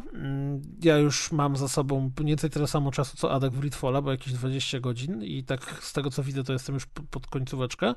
E, Czy chcecie najpierw słodkie, czy najpierw gorzkie? Gorzkie. Rzeczy? Gorzkie. Zaczynają od najgor- najgorzy- najbardziej goryczkowych. No to Borderlands trzecie niestety mają trochę problemów technicznych. I to ja grałem na Xboxie One X. I słaba platforma po prostu. Grając na Xboxie One X zdarzyło mi się właściwie każdego wieczoru, którego grałem, przynajmniej raz nagle widziałem menu konsoli. To w taki totalnie randomowy sposób, gdzie po prostu gram, gram, gram, nagle gra się zawiesza i yy, pojawia mi się menu konsoli A, z możliwością... czyli o takich bugach mówimy w ogóle. Taki. Znaczy ja mówię o tym, co mnie spotkało, że po prostu wywalało mnie do, do, do dasha. Yy, pozytyw tej smutnej sytuacji jest taki, że są, jest bardzo dużo checkpointów i gra przez to, że jest always on i zawsze trzeba być podłączony do internetu, na bieżąco sprawdza twój progres, więc nawet kiedy bug, znaczy reset pojawił mi się pięć sekund po tym, jak podniosłem nową broń i schowałem ją do plecaka, to po włączeniu gry z powrotem miałem to broń w plecaku, więc nie tracimy dużo progresu, tylko po prostu musimy raz na jakiś czas ją włączyć z tego tylko powodu. Tylko cierpliwość tracimy. To... Tak, a może ta gra chciałaś coś powiedzieć na przykład, nie graj. Może. Kolejna rzecz, czytałem i oglądałem sporo testów pokazujących, że gra ma potworne problemy z działalnością. Właśnie, bo na Xboxie One X, jak ją odpalamy, możemy sobie wybrać, czy interesuje nas granie w Resolution i wtedy jest cztery K, czy w Performance i wtedy jest teoretycznie więcej klatek. Ja grałem w trybie Performance. I to jest Full H D sześćdziesiąt klatek teoretycznie. Teoretycznie nie odważyłbym się, że jest to Full H D sześćdziesiąt klatek, ale wydaje mi się, że jest to na pewno więcej niż trzydzieści klatek i raczej za bardzo gra nie tnie, ale jak popatrzymy sobie trochę na testów, które internet serwuje, to jest to sytuacja, w której gramy w grę samemu. Bowiem ja w cały ten czas przegrałem grając w singlu. W momencie, w którym gramy w koopie, czy to przy jednym ekranie, albo po sieci, to nagle okazuje się, że nawet w tym trybie performance utrzymanie tych czterdziestu, czterdziestu pięciu czy tam ilu klatek zaczyna być dla gry bardzo dużym wyzwaniem. I jak się patrzy na te testy framerate'u właśnie w graniu na split screenie, to tam się dzieją jakieś dramaty. A jak się popatrzy, jak to wygląda na pierwszym Xboxie, znaczy na zwykłym Xboxie, czy na zwykłej P S cztery, no to te dramaty są nawet jeszcze większe. Więc to jest niestety trochę gorzka pigułka. Jakby tego było mało, to z tego, co Press opowiadał, to też na P C wcale nie jest tak kolorowo i też jakieś tam problemy z optymalizacją są. Więc to jest trochę smuteczek. Z drugiej strony, ja grając w singlu, poza tym, że mnie gra wywaliła do dasza raz dziennie co najmniej, to żadnych innych problemów nie zauważyłem. Więc yy, jest tak trochę na dwoje babka wróżyła. Teraz pytanie brzmi, jak to będzie patchowane, czy oni w ogóle dadzą sobie radę z jakimś optymalizacją sprzętową, nieoptymalizacją sprzętową. No, ciężko nie powiedzieć. Nie zapominajmy, przyszła generacja osiem K, także wiecie. Prawda? Dokładnie, dokładnie tak. A ta się powoli kończy i ciągle wychodzą tytuły triple A, które sobie nie radzą, chociaż Full H D sześćdziesiąt mieć. Też przede wszystkim teraz yy, przychodzą yy, tytuły, które już sobie w ogóle nie radzą na poprzedni, poprzednich sprzętach, ale z drugiej strony widziałem ostatnio promocję, że PlayStation cztery kosztuje yy, noob, znaczy PlayStation cztery Slim z trzema grami w zestawie kosztuje sześćset dziewięćdziesiąt dziewięć złotych. Będzie kosztowało w niedzielę. W Czy, niedzielę. Tak, będzie kosztowało no, w ofertach Allegro Smart. Tak, natomiast sens, możesz kupić sobie konsolę nowej generacji za siedemset złotych i to jeszcze w zestawie z jakimiś grami. Zagrać w niej we wszystkie gry, które na tą generację wychodzą. To jak będzie jakość tego grania, to jest zupełnie nie element teraz dyskusji. Tylko, kurde, jeżeli kupujesz sprzęt za siedemset złotych, to nie należy oczekiwać, że będzie on podejmował równą walkę z komputerem za siedem tysięcy złotych, nie? No i wiadomo, że P C Master Race tutaj dzielnie wypinają pierś do przodu, mówią, och, to u mnie jest cztery K i no tak, ale jak podejmujesz materiały promocyjne, to masz napisane tryb performance na konsolach tysiąc osiemdziesiąt p sześćdziesiąt fps-ów. Znaczy na Xbox One X, nie? Na, na P S cztery chyba w ogóle nie, no, nie na mówi P S cztery Pro, na P S cztery Pro chyba też masz wybór. Aha, no to na Pro. No to, to, ja, to możliwe, że na P S cztery Pro działa dokładnie tak samo jak na Xbox One X, natomiast wiesz, ja mówię o tych, o tych bazowych konsolach, nie? Na których Gdzieś działa... czytałem, że na PlayStation działa lepiej niż na Xboxie. O, to, to, to też ładne. I też w sumie mnie nie dziwi, bo to jest zawsze magia optymalizacyjna i magia deweloperska. Natomiast pomijając y, sam ob sobie aspekt y, techniczny, no to mówię, to nie jest tak, że to są problemy, które kontrol y, miał dużo większe y, frame dropy też na Xboxie One X. Kontrol z mojej perspektywy, co prawda, nie, chyba kontrol raz mi się też zawiesił.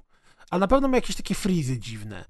Natomiast yy, yy, Borderlands yy, jakichś do, do frizów nie miały, tylko po prostu wywalały się do dasza. Więc... O ile klatki jestem w stanie przeboleć, to wydaje mi się, że wyrzucanie do dasza to już jest, znaczy, że tam taki błąd wyskakuje, już jakiś poważniejszy, że to jednak powinno się naprawiać przed premierą gry.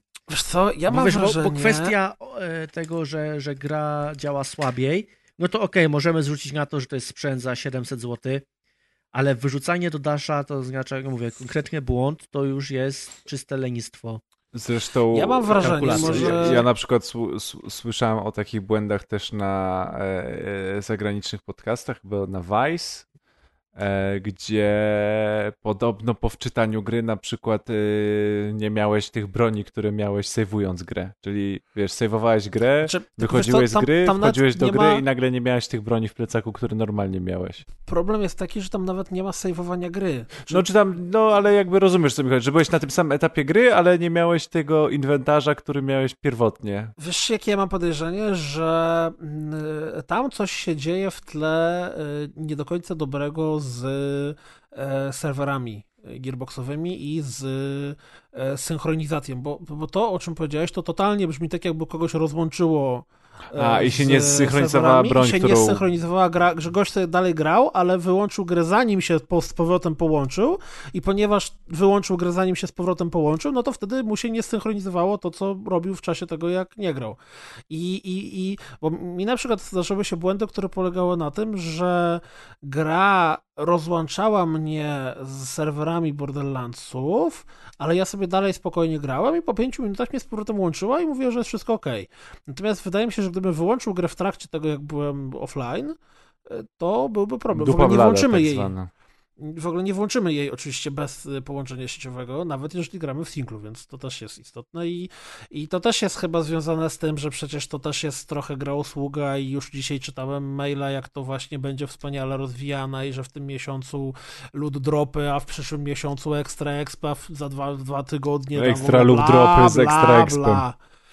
Prawda? Dokładnie tak. Natomiast yy, to... Zazwyczaj, jeżeli gra mnie wywali do dasza, to jestem zły, kończę granie tego wieczoru i w ogóle jest mega hejt. W żaden sposób nie przeszkodziło mi odczuwania przyjemności z grania w Borderlandsy i to jest chore, bo tak zajebiście dobrze mi się w to gra. Tak z absolutną przyjemnością biegam. Co prawda mam wrażenie, że gra jest łatwiejsza niż były Borderlands dwa, bo jak grałem w Borderlands dwa, to musiałem yy, grając w singlu, bo w koopie to się szło po prostu jak przecinak w ogóle, nie zważając na nic. Natomiast w singlu musiałem wtedy bardzo dużo kombinować.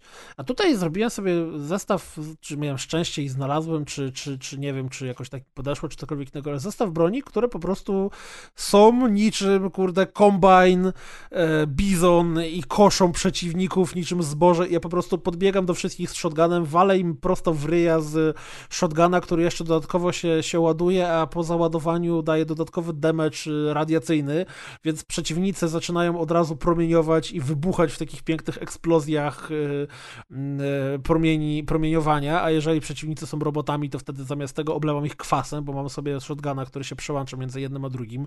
Radośnie popierdzielam między nimi, w ogóle nie za bardzo muszę się przejmować tym, żeby nie zabijać. I mam jeszcze jakieś, kurde, skille, że jeżeli już jest źle, to wtedy, bo gram sobie panią, która jest, to jest klasa postaci Gunner, czyli pani ma wielkiego mecha i po prostu w dowolnym momencie, jak mam to naładowane, to mogę się schować do mecha i napierdzielać mechem.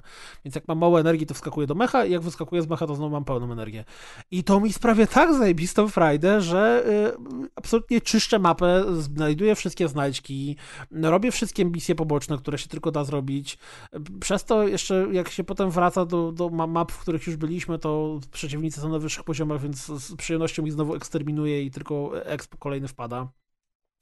I to jest dla mnie niesamowite, bo kompletnie od czasów Borderlandsów przecież były, kurde, i remaster, był pre-sequel i w ogóle nie miałem żadnego, żadnej motywacji do tego, żeby w tą grę zagrać, a trójeczka po prostu siadła mi idealnie i w sumie to, co mogę, tak właśnie najprostszą i najszybszą recenzją Borderlandsów trzecie, to było, że to są stare, dobre Borderlandsy. Gra się w to dokładnie tak samo dobrze, jak się grało w dwójkę. Jeżeli komuś ten gameplay i gunplay nie pasuje, to znaczy to, że szaflujemy cały czas brońmi, to, że yy, właściwie na pół godziny gry to mamy plecak już wyładowany osiemnastoma różnymi gnatami, z których yy, siedemnaście się do niczego nie nadaje i ten jedna z nich może czasem jest lepsza od tego, co mamy aktualnie i sobie podmieniamy. Czy to, że przeciwnicy wyglądają generalnie tak samo, ale jak rosną ich levele, to wtedy po prostu są bardziej wytrzymali i mogą nam zadać większy damage albo więcej naszych naboi przyjąć na klatę. Czy ekstremalnie debilnie głupia... Okej, okay, fabuła nie jest ekstremalnie debilnie głupia, natomiast humor, którego jest tam dużo, jest ekstremalnie głupi i jest to humor takich lotów, powiedziałbym, no... Właśnie takich. Tak, znaczy na przykład w którymś momencie statek, którym, bo, bo ponieważ teraz Borderlands nie dzieją się tylko i wyłącznie na planecie Pandora, ale też podróżujemy po, po wszechświecie, to mamy nasz statek kosmiczny i w tym statku w którymś momencie dochodzi do rozszczelnienia szyby, zaczyna wysysać wszystko z kabiny i klaptrap, który jest najbliżej, zostaje wyssany w dziurę, także zatyka tą dziurę, więc dostępuje do wyrównania ciśnienia w kabinie, bo klaptrap zatkał dziurę i potem klaptrap regularnie powtarza, jak to jego dupa uratowała nas wszystkich i gdyby jego dupa, która jest fantastic, astastic, to byłoby bardzo źle i tak dalej, więc ten po, po, poczucie humoru cały czas lata e, niżej niż wyżej. Sama w sobie historia, która mówi o tym, że naszymi głównymi złoma, głównymi z, z, złymi wrogami, złolami Nemezis są rodzeństwo, które jest streamerami, youtuberami tego świata, tych czasów i ma swoich oddanych wielbicieli. No to akurat nie jest żarta, prawda. Tak, ma swoich oddanych wielbicieli. Już w Need for Speedzie było. Każdy, każda scenka, kiedy oni się pojawiają, to kończy się zazwyczaj, oni w ogóle nagrywają walki i potem montują te walki i są już wyświetlane właśnie w taki prześmiewczy, youtuberski sposób, a za każdym razem, jak tylko się pojawiają, to zawsze kończą, mówiąc, że like, subscribe and obey. I to jest nawet takie, że nawet można się uśmiechnąć pod nosem, bo jest to jakiś żarcik. Jest też masa humoru, które robi podpierdolkę z jakichś rzeczy związanych z grami, nawet samych Borderlandsów, z jakichś takich gamizmów i tak dalej. I to jest spoko, no, w większości ten humor jest niskich lotów, natomiast raz na jakiś czas trafia się jakiś żart, który, czy easter egg, czy, czy jakieś nawiązanie, nie wiem, w którymś momencie na przykład wyskoczył na mnie przeciwnik, który nazywał się Wick i był to postać, która miała bujną, niebieską czuprynę w takie charakterystyczne kolce, a obok niego biegał karzeł, które się nazywało Vorti bodajże, więc był to Vic and Vorti, który, których i wyskoczyli oczywiście z takiego charakterystycznego zielonego portalu, tak, więc z tego typu śmieszków, czy nawiązań, easter eggów, jakie zwał, takie zwał, jest, jest cała masa. Eee, a gra się w to jak stare doby Borderlandsy. Tam fabułę śledzę jednym okiem i właściwie dużo bardziej interesuje mnie to, żeby biegać, strzelać i zabijać, niż żeby e, dowiadywać się jakoś niesamowicie, jak to się skończy, ale strzela się i zabija niesamowicie satysfakcjonująco i to, to uczucie, kiedy jebniesz komuś z naładowanego shotguna prosto w twarz i on się po prostu rozchlasta przed tobą. Nie wiem, czy pamiętacie, jak mówiłem o Rage dwa, które było grą za wszechmiar przeciętną, natomiast bardzo przyjemnie się tam eksterminowało wrogów.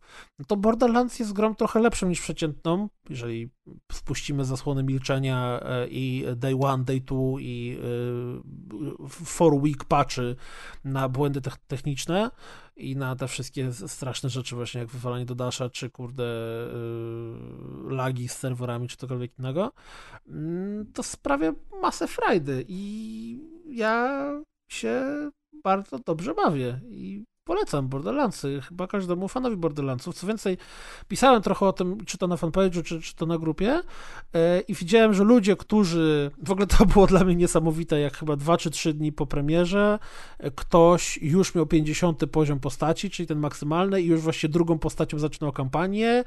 Ktoś inny, kurde, już tam wtopił jakąś niesamowitą ilość godzin, więc, więc ewidentnie jest to gra, która dla ludzi lubiących gameplay Borderlandsowy trafia w stu procentach. Tak, to, no zresztą to... to jest taki typ gry, że to jest gra, która ma osoby, które się w ogóle nie interesują oraz rzesze fanów. W sensie, albo może nawet nie rzesze, ale ci fani, którzy są przy tej grze, są właśnie tak oddani, jak opowiadałeś. Czyli kupili na premierę, wzięli wolne w pracy i grali od rana do nocy z przerwami na siku tylko. Ktoś w poprzednim odcinku, jak nagrywaliśmy, to mieliśmy pytanie, czy y, warto się zabrać za trójkę, nie znając y, poprzednich części. Moim zdaniem absolutnie bez problemu można spróbować się z trójką, jako z pierwszą grą, bo aha, y, najbardziej wyraźna zmiana, jaką ja zauważyłem w stosunku do dwójki, w pre-sequel nie grałem, to jest to, że postacie są bardziej mobilne. Znaczy możemy jakoś tak szybko biegać, wspinać się, są wślizgi, jest przez to, że możemy się wspinać trochę jakichś tam zagadek pseudośrodowiskowych, czyli musimy, nie wiem, żeby znaleźć jakąś znajdźkę, to musimy wejść na mur, a żeby wejść na mur, to w pierwszej chwili nie mamy zielonego pojęcia, jak to zrobić, więc to, ale tak absolutnie standardy, w ogóle bez, bez żadnych uwag. Ten, ten klasyczny styl i, i poczucie humoru, no, na przykład pierwszy boss, z którym walczymy, nie pamiętam już jak się nazywa, ale walczymy z nim w wielkiej sali dyskotekowej, gdzie pod ścianami stoją takie gigantyczne głośniki, które raz na jakiś czas atakują nas falą uderzeniową, która nam zadaje damage, a główny przeciwnik ma wielką tarczę, na której cały czas działa equalizer, dopasowane do tego dubstepu, czy cokolwiek innego, czy muzyki techno, czy tam E D M-u, który z tych głośników nas atakuje, nie? Więc to jest tego typu poważne podejście do świata. No i ja polecam. Słyszę wasze z zapartym tchem, w ogóle słuchajcie tego mojego monologu. Wiesz co, ja macie... nie jestem, ja grałem w pierwsze Borderlands, w ogóle to jest chyba jedyna gra, którą ma, miałem wymaksowaną na Xboxie trzysta sześćdziesiąt, ale to tylko dlatego, że po prostu byłem takim wagonem podczepionym do osób, które były fanami serii i które chyba, nie wiem, miały ze sobą pierwsze lub drugie skończenie yy, i chciały zagrać kolejnym razem. Ja się podczepiłem i powiem ci szczerze, że w pierwszy Borderlands grałem w ten sposób, że z uwagi na to, że grałem z osobami, które już miały ze sobą dwa przejścia i były totalnymi fanami, więc ja po prostu za nimi chodziłem, oni wszystko przewijali, ja nie miałem pojęcia, co się dzieje, tylko chodziłem, oni mi wyrzucali bronię, ja to podnosiłem i tak naprawdę byłem osobą, która miała nie, przesk- nie przeszkadzać, a najlepiej bawiłem się rozmawiając e, po prostu przez komunikator, jak to we wszystkich grach multiplayer, więc ja po prostu przeleciałem przez te pierwsze Borderlandsy jako taki, e, jako ta trzecia czy czwarta osoba na doczepkę. W drugie w ogóle nie grałem, no i teraz trzecie, no to z, z uwagi na to, że to nie jest typ gry, który mnie interesuje, więc jakby... Ja jeszcze znaczy, przeleciałem ty... szybciej niż ty, bo w około godzinę całe pierwsze Borderlandsy, bo na tym się na skończyła YouTube. Przygoda. Nie. No ja, ja podobnie, znaczy... ja się odbiłem od jedynki, ale e... ja myślę, że bym spróbował sobie dwójkę, bo była w plusie. W plusie, Handsome Collection jest. Więc może w ogóle byśmy, by się udało nam zgadać jakoś i, i razem pograć w to. Ja mogę po, po, pobiegać sobie, teraz jestem na fali, to mogę z kimś pobiegać w dwójce, nie ma problemu. Natomiast y, jeżeli ktoś grał w dwójkę to i mu się podobała, to właściwie nie wiem na co czeka z, z trójką, bo y, naprawdę te wszystkie... Y, może, może na to, aż przestanie wywalać. Niedociągnięcie techniczne to jest trochę delikatnie powiedziane i może zbyt delikatnie, bo, bo tam jak to, co Digital Foundry pokazywało, to jakieś dramaty się dzieją. No ale jak się w singlu gra, to niestety tych dramatów takich strasznych nie ma i e, ja tych problemów, za wyjątkiem tych, o których mówiłem, nie miałem, a bawię się tak fenomenalnie i wiem, że dzisiaj jak, jak skończymy nagrywać, tam ogarnę jeszcze kilka rzeczy, które muszę zrobić, to natychmiast odpalam konsolę i będę kurde dalej katował i, i już gdzieś tam z tyłu głowy się pojawia taka wizja, że a może potem sobie spróbować drugą postacią, bo tutaj to, każda z czterech postaci jest zupełnie inna i, i też trochę styl gry ze względu na drzewko skilli jest, jest trochę inne. No, kurde, nie wiem.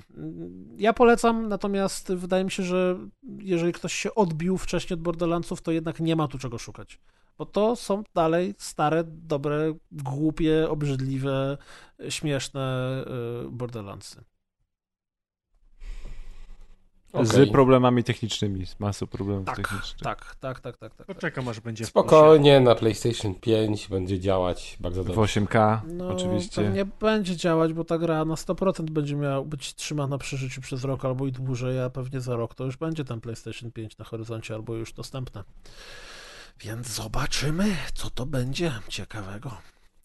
Dobrze, bardzo mi się podoba, że uda nam się skończyć ten odcinek w czasie poniżej trzech godzin. Dajmy, że przed północą skończymy. Dawaj, lecimy. No, dawaj. Nie, no to się nie uda niestety. E, natomiast e, jeżeli ktoś chciałby narzekać na to, że... E, no jak tak zaczynasz, to się nie uda. Że odcinek ma tak krótko, to musicie sobie słuchać go... To jest jeszcze tego... sto dziewięćdziesiąt dwa inne odcinki są? Nie, chodzi mi o to, że ponieważ co tydzień coś się pojawia, to po prostu tego słuchajcie raz na dwa tygodnie tego, co się co tydzień pojawia i wszystko jest ładnie. Wszystko wtedy będzie pasowało. Natomiast yy, w ramach polecanek nie mamy ich żadnych, oprócz tego, yy, że ja powiem, że codziennik jest i codziennik dalej żyje i dalej codziennik robię i minęło już tam, nie pamiętam jak dużo czasu, chyba cztery lata? Albo trzy, nie wiem, liczyłem to ostatnio, od kiedy codziennik funkcjonuje i niedawno było kolejne urodziny codziennikowe, więc zapraszam serdecznie wszystkich, żeby sobie z- zerkali na tak newsiki. Zwane uro. Uro to mi się kojarzy z siusianiem, ale... Też, właśnie. Jak tam uro, twoje uro? Jakoś leci? Dzisiaj, dzisiaj idę do uro. Pierwszy raz jak to słyszałem, też mi się tak skojarzyło i wszyscy się dziwili. No proszę, jednak nie jestem osamotniony. A teraz ja sam nie tak będę pytał, ja nie będę tak. pytał, gdzie ty to słyszałeś. O, o, od, od preza z wanny. Tak, od preza z wanny. Preza z wanny. Dzisiaj będę, będzie uro. Patrzcie, preza nie ma, a cały czas dostępny, dotyczy niedostępne, a cały czas wspominany na odcinku. Biedny Maciek powinien być zazdrosny. Bo... Yy... Biedny Maciek nie jest taką postacią kontrowersyjną jak prez. To dlatego... Pozdrowienia. Pozdrowienia. Pozdrowienia. Nic. Fajnie dyskutowaliście pod ostatnim odcinkiem. Dużo ciekawych Jezus, rzeczy. Tak. To ja bym chciał, czy mogę, się czy, czy mogę przeczytać mój ulubiony komentarz bez, Filka, który nie ma takiego pozdrowienia? Się... się rozmowa o, o tych skrzyniach biegów i o tych zakrętach. Fajnie.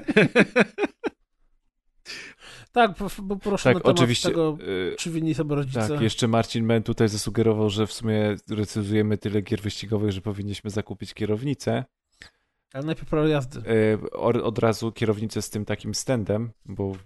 Ale żeby, pamiętaj, możesz P S Plus nagrody w Niemczech. Żeby szybko, sto euro taniej. Żeby szybko, żeby szybko wyciągać, bo ja zarzuciłem, że nie chcia, jakbym miał montować kierownicę do stołu, siadać i montować pedały i kierownicę, to by mi się odechciało grać w grę i bym wolał zagrać sobie w coś innego.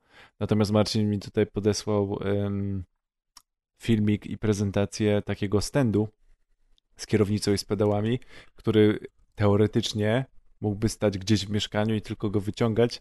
Niestety muszę uprzedzić, ale nie mam takiego mieszkania, w którym znalazłbym miejsce, żeby sobie kuźwa stent z kierownicą i z pedałami mógł stać wolno i być wyciągany. Także no niestety. Póki nie będę żył w apartamencie dwustumetrowym, to nie mam takiego miejsca na stent. Propozycja Marcina, żeby schować sobie w którymś kącie albo innym pokoju. To zapraszam do moich dwudziestu metrów, poszukać miejsca, gdzie mogę schować stent z kierownicą i pedałami. Nie, to, to, to ja mam akurat ja pięćdziesiąt, ale możesz... to dalej nie jest na tyle dużo, żeby znaleźć kod na trzymanie wiesz, takiego wielkiego... Zamiast grata. Odkurzacza, zamiast szczoty do mycia, możesz mieć stojak z kierownicą, no. Miejsce się znajdzie, to tylko jest, wiesz... Twoja pomysłowość ważna. Tak, natomiast od, od, wątek z kierownicą był zabawny i mnie rozbawił trzymania takiego czegoś że w domu. Ogromnego, natomiast mój ulubiony komentarz, bez tagu pozdrowień, napisał syn kulawej małpy i cytuję: gdyby nie Deusz, od czasu do czasu Kas i Jadek, ten podcast byłby niesłuchalny. Co za banany sypiące sucharami. I ja się zgadzam trochę ja z synem kulawej małpy. Może nie tak dosłownie, czekaj, bo jednak nagrywam się, z kolegami. Gdzie się banuje ludzi na Discordzie? Poczekaj, się. Mnie tylko zastanawiać, czy to od czasu do czasu jest tylko dla Kaza, czy też dla mnie? Dla mnie chyba jest. Albo dla mnie i dla ciebie. No bo takie dziwne, nie? Faktycznie, no. Tak. Niech syn kulawej małpy sprecyzuje. Ten komentarz już nie był na poprzednim odcinku? Nie. Nie. Okej. Okay. Ja właśnie wpadłem na to, że czas jeszcze zerknąć do Diskusa, czy ktoś tu nie siedzi w nie siedzi w tak zwanym spamie. To co, jedziemy z pozdrowieniami? Tak. Dobrze, no to może ja zacznę od najstarszych.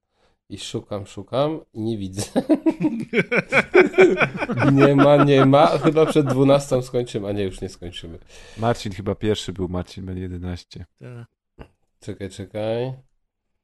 Tak, masz Tyle, Deusz, tyle właśnie, tutaj ładnie widać, bo Kas jedzie od dołu, ile było ładnych, ciekawych, interesujących komentarzy. To już czytamy. Marcin Ben jedenaście. Pozdrawiam Kuldana i wiem, że jeszcze nie wysłałem zdjęcia, o które poprosiłeś w zeszłym odcinku, ale to zrobię. Zacnych fotosów nie ma tym razem niestety, a tak właściwie to nadal jesteście nimi zainteresowani, czy się znudziły? Chciałem tylko zauważyć, że parę razy pochwaliliśmy Marcina za dobrą składnię i interpunkcję i się Marcin rozleniwił od ostatnich dwóch odcinków. Także proszę z powrotem dbać o składnię i interpunkcję, bo się coraz bardziej nieczytelne robią te komentarze. To po pierwsze, po drugie, jeżeli zacne fotosy są zacne, to wiadomo, że jesteśmy nimi zainteresowani, tylko wiesz, to nie mogą być po prostu pierwsze lepsze, które znajdziesz trzy minuty przed nagraniem, tylko to muszą być, jak niczym kurator sięga do swoich zacnych zasobów, takie, które można jakoś skomentować i też nie musi być ich sto dwadzieścia, wystarczy kilka, ale takich creme de la creme, Jezu, bla, creme de la creme. Pan Marek, pozdrowienia. Z całego serca dziękuję wam za to, co robicie, czyli rozśmieszacie mnie do rozpuku, podczas gdy ja oddaję się mojej nudnej pracy. Dzięki wam ta praca staje się znośna. W nawiasie jestem betoniarzem. To jest bardzo poważny zawód. Natomiast mam dużo pytań na ten temat. E, Serber napisał: pozdrawiam ojca z Islandii, jego synów i dziewczynę topless w gorących źródłach. I to wszyscy drodzy, wszyscy drodzy słuchacze, musicie teraz wejść w odcinek sto dziewięćdziesiąt dwa i zobaczyć, bo jestem prawdziwe zdjęcie preza z y, gorących źródeł. Z gorącymi dziewczynami. Z rodowitymi Island... Islanderkami? Nie. A, sto dziewięćdziesiąt dwa, okej. Okay. No tak. Okej, okay, okej, okay, źle zrozumiałem, dobra. No to widziałem. No, ewidentnie to jest press. Dzięki, Brecik. Bretrze, pozdrowienia również. Chcia, chciałem osobiście złożyć życzenia wielu długich lat w zdrowiu i pięknych doznań audiowizualnych, abyś codziennie dostarczał wspaniałych emocji i kontentu, by twoja praca nie popadła w zapomnienie i nie wyparła cię ta chuda, płaska konkurencja. Zatem pozdrawiam ciebie, nowy wielki certek u Maćka. P S. No i dla ojca Kuldana ogromne sto lat. A dziękuję bardzo. A certek Maćka... To są... Właściwie on w końcu go kupił, czy nie? Znaczy zastanów się, czemu nie jest dzisiaj na podcaście. A, ja wiem, czemu jasne. Nie jest. Podłącza, montuję. Bo kupiłem od niego komputer, więc nachlał się. Nie ma na czym nagrywać, wszystko jasne. A, to druga kwestia. Sprzedam ten komputer, nie ma swojego, nie ma na czym nagrywać. Na tym certeku będzie nagrywał swoje tak, ścieżki. Maciek się ma... nasłuchał, że konsola wystarczy, no i teraz macie za swoje. No dobrze. To co? Kończymy. Wreszcie. Kończymy. Biznes. Jest po dwunastej. Zamykać kram. Zamykać kram. Tak ładnie, tak przyjemnie, tak na świeżo. Ach, co w ogóle nie poznaję. Byłoby przed północą, ale głupi pecet się Trzeba se dziabnąć teraz po nagraniu, żeby za świeże. Trzeba sobie dziabnąć. Uro se dziabnie. Uro se. Dziabnie se uro, tylko uważaj na Venera. Tak, właśnie. Na trolla Venera. Troll Vener. Czekaj, może to jest tytuł odcinka. Nie, Troll Vener. Dobrze, yy, buziaczki, cukiereczki, ciasteczka. Pa, pa, cześć. Pa. Cześć. Do usłyszenia za tydzień. Co, jak za tydzień? A dobra, może być za tydzień. No, okej. Okay.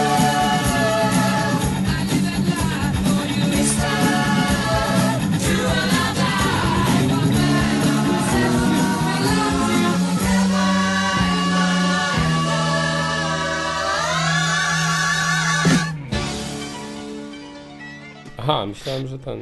Proszę nie, cię, tam... trzy dni temu się zaczął darmowy tydzień na Pornhubie, także premium. Więc... Tak? Co? No darmowy kurde. Tydzień? Co my tu robimy? A akurat Maciek to aktorki kojarzy. Jak kiedyś była wielka gra, ten teleturniej, nie? To powinien być wielka gra o, o branży porno, to Maciek by tam parę milionów bez problemu zgarnął. Ale to było zajebiście zrobić teleturniej taki jak wielka gra o branży porno, nie? Czy przeto... Czy... Ale to tak, że trzeba odpowiadać pytaniami. To było wabank. Ja wiem, wiem, wiem. wiem to ale... właśnie zrobić takie wabanko koło fortuny.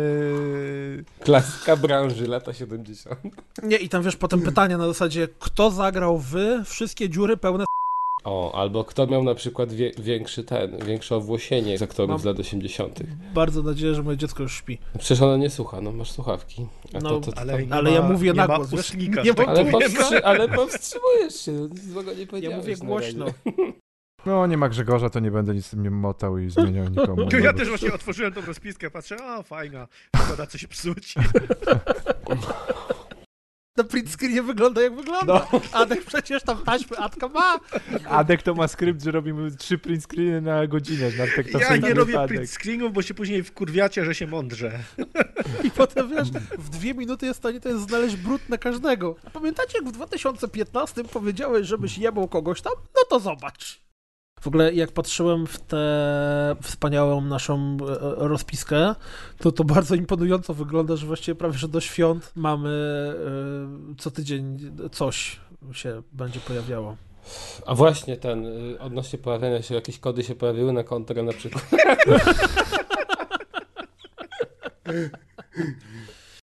To ja nie wiem, to by trzeba zapytać o tą zbiórkę na TeamSpeak'a, która została już rozliczona, więc wiesz, Grzegorz, Grzegorz ostatnio sobie dysk nowy kupił, więc no właśnie, coś jest... I go nie ma dzisiaj.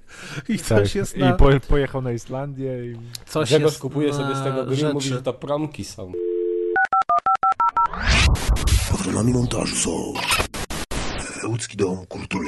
Press lubi anime. Baseball. Borderlands, Jedi osiemdziesiąt cztery, Rumiński i Faza.